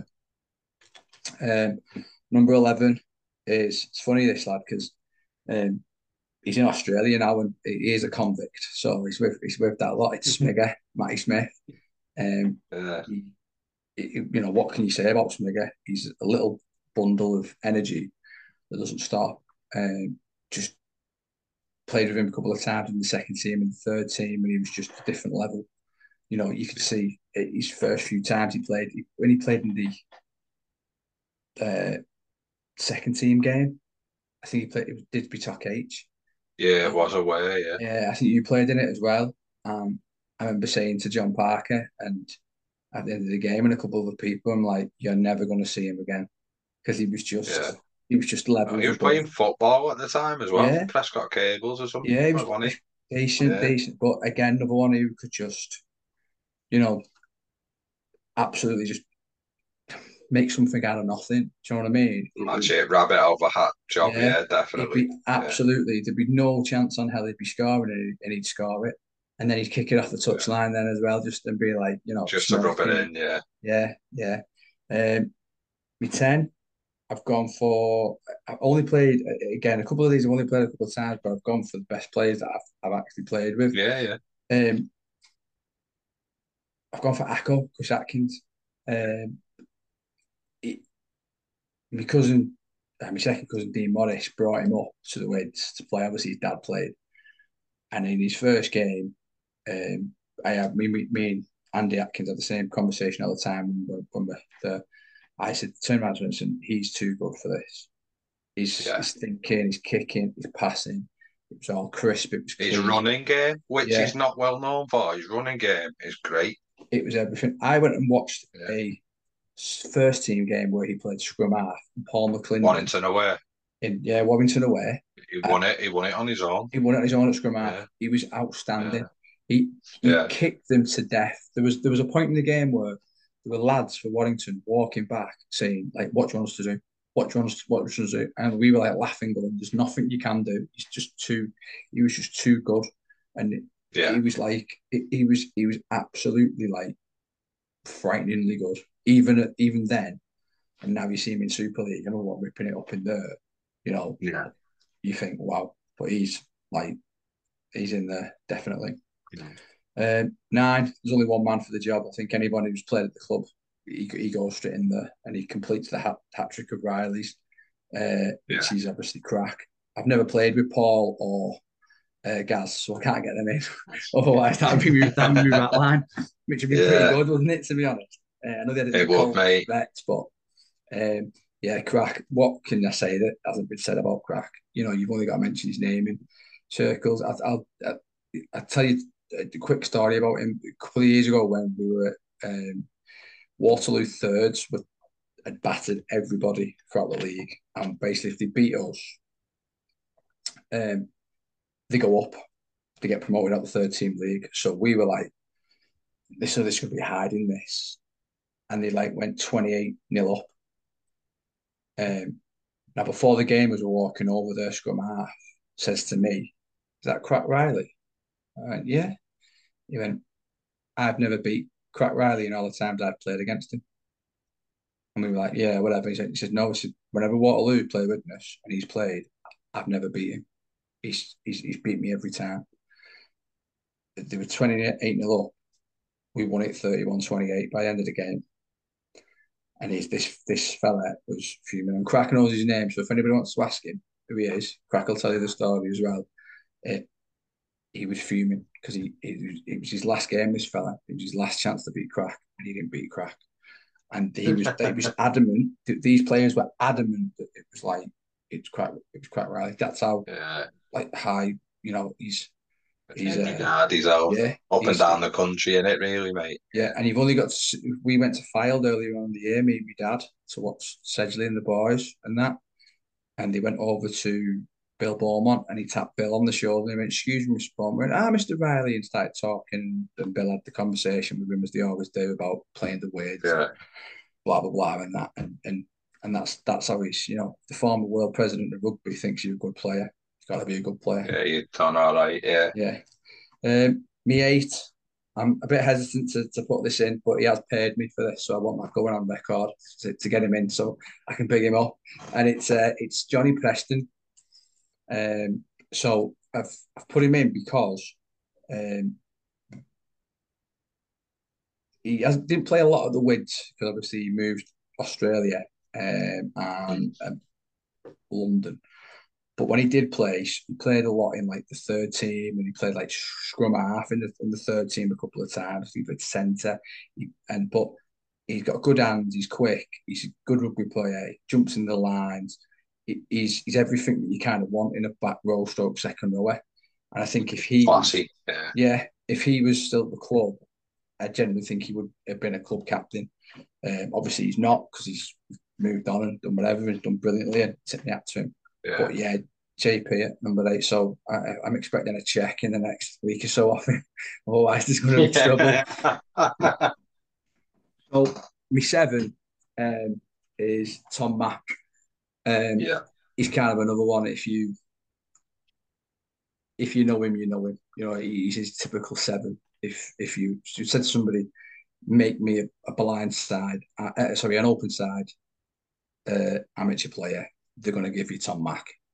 That's that's yeah. him. He does everything. He does the stuff that you don't that nobody wants to do. He does the he does the ball carrying really well. Does the tackling. He can pass, although it's not advised because sometimes it, it yeah. can it can go away with, um, and we're not insured for it. You know, I don't think the club yeah. can handle that.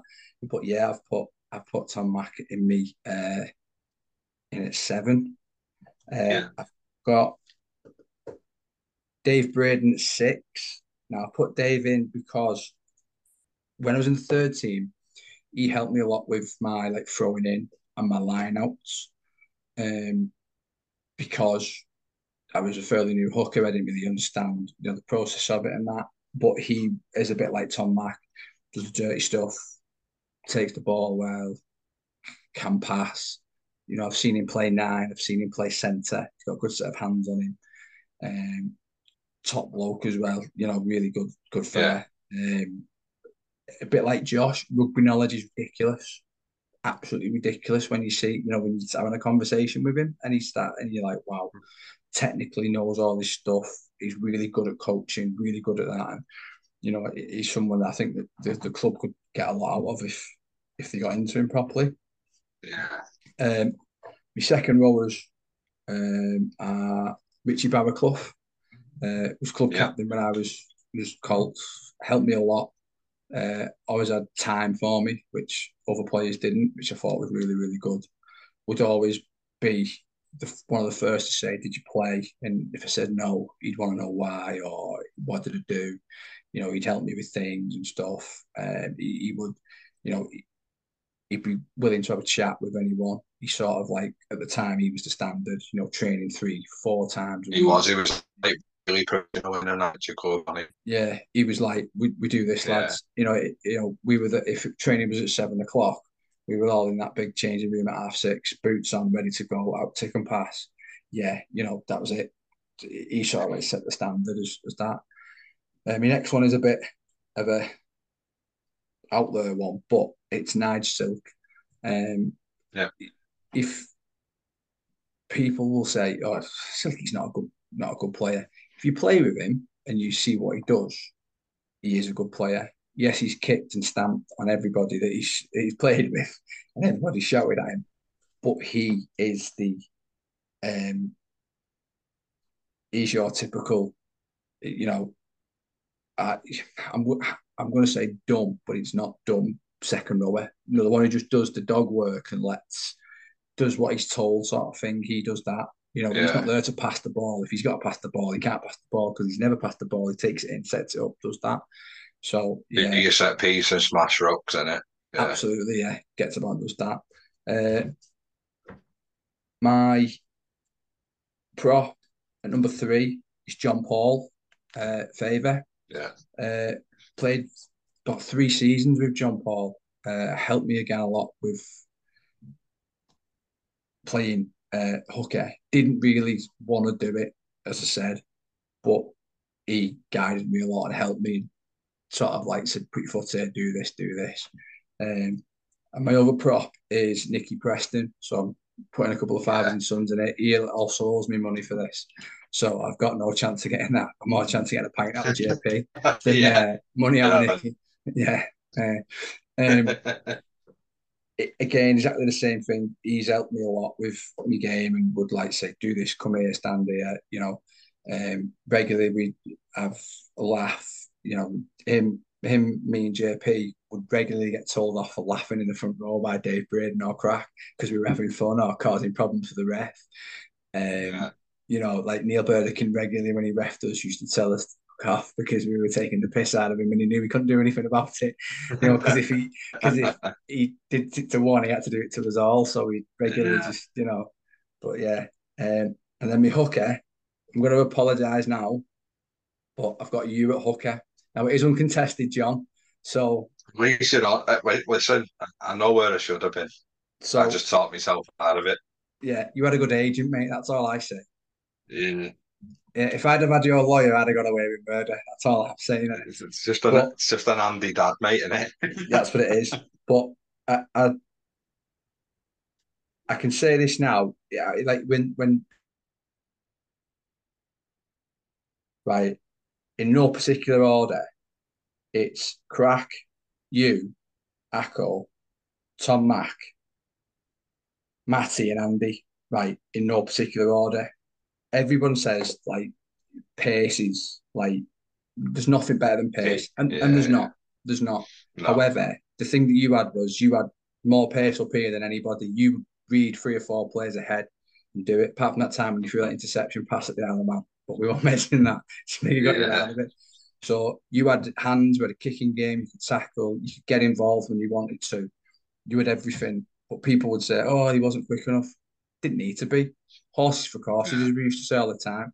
There were yeah, games where it, mate, there were games where you'd go into your hybrid 9, 10, 8 position where you'd be like, Where's John F playing? That whatever he wants. Just what numbers he got in his back? He's got about four just in case, you know, he needs to suddenly appear.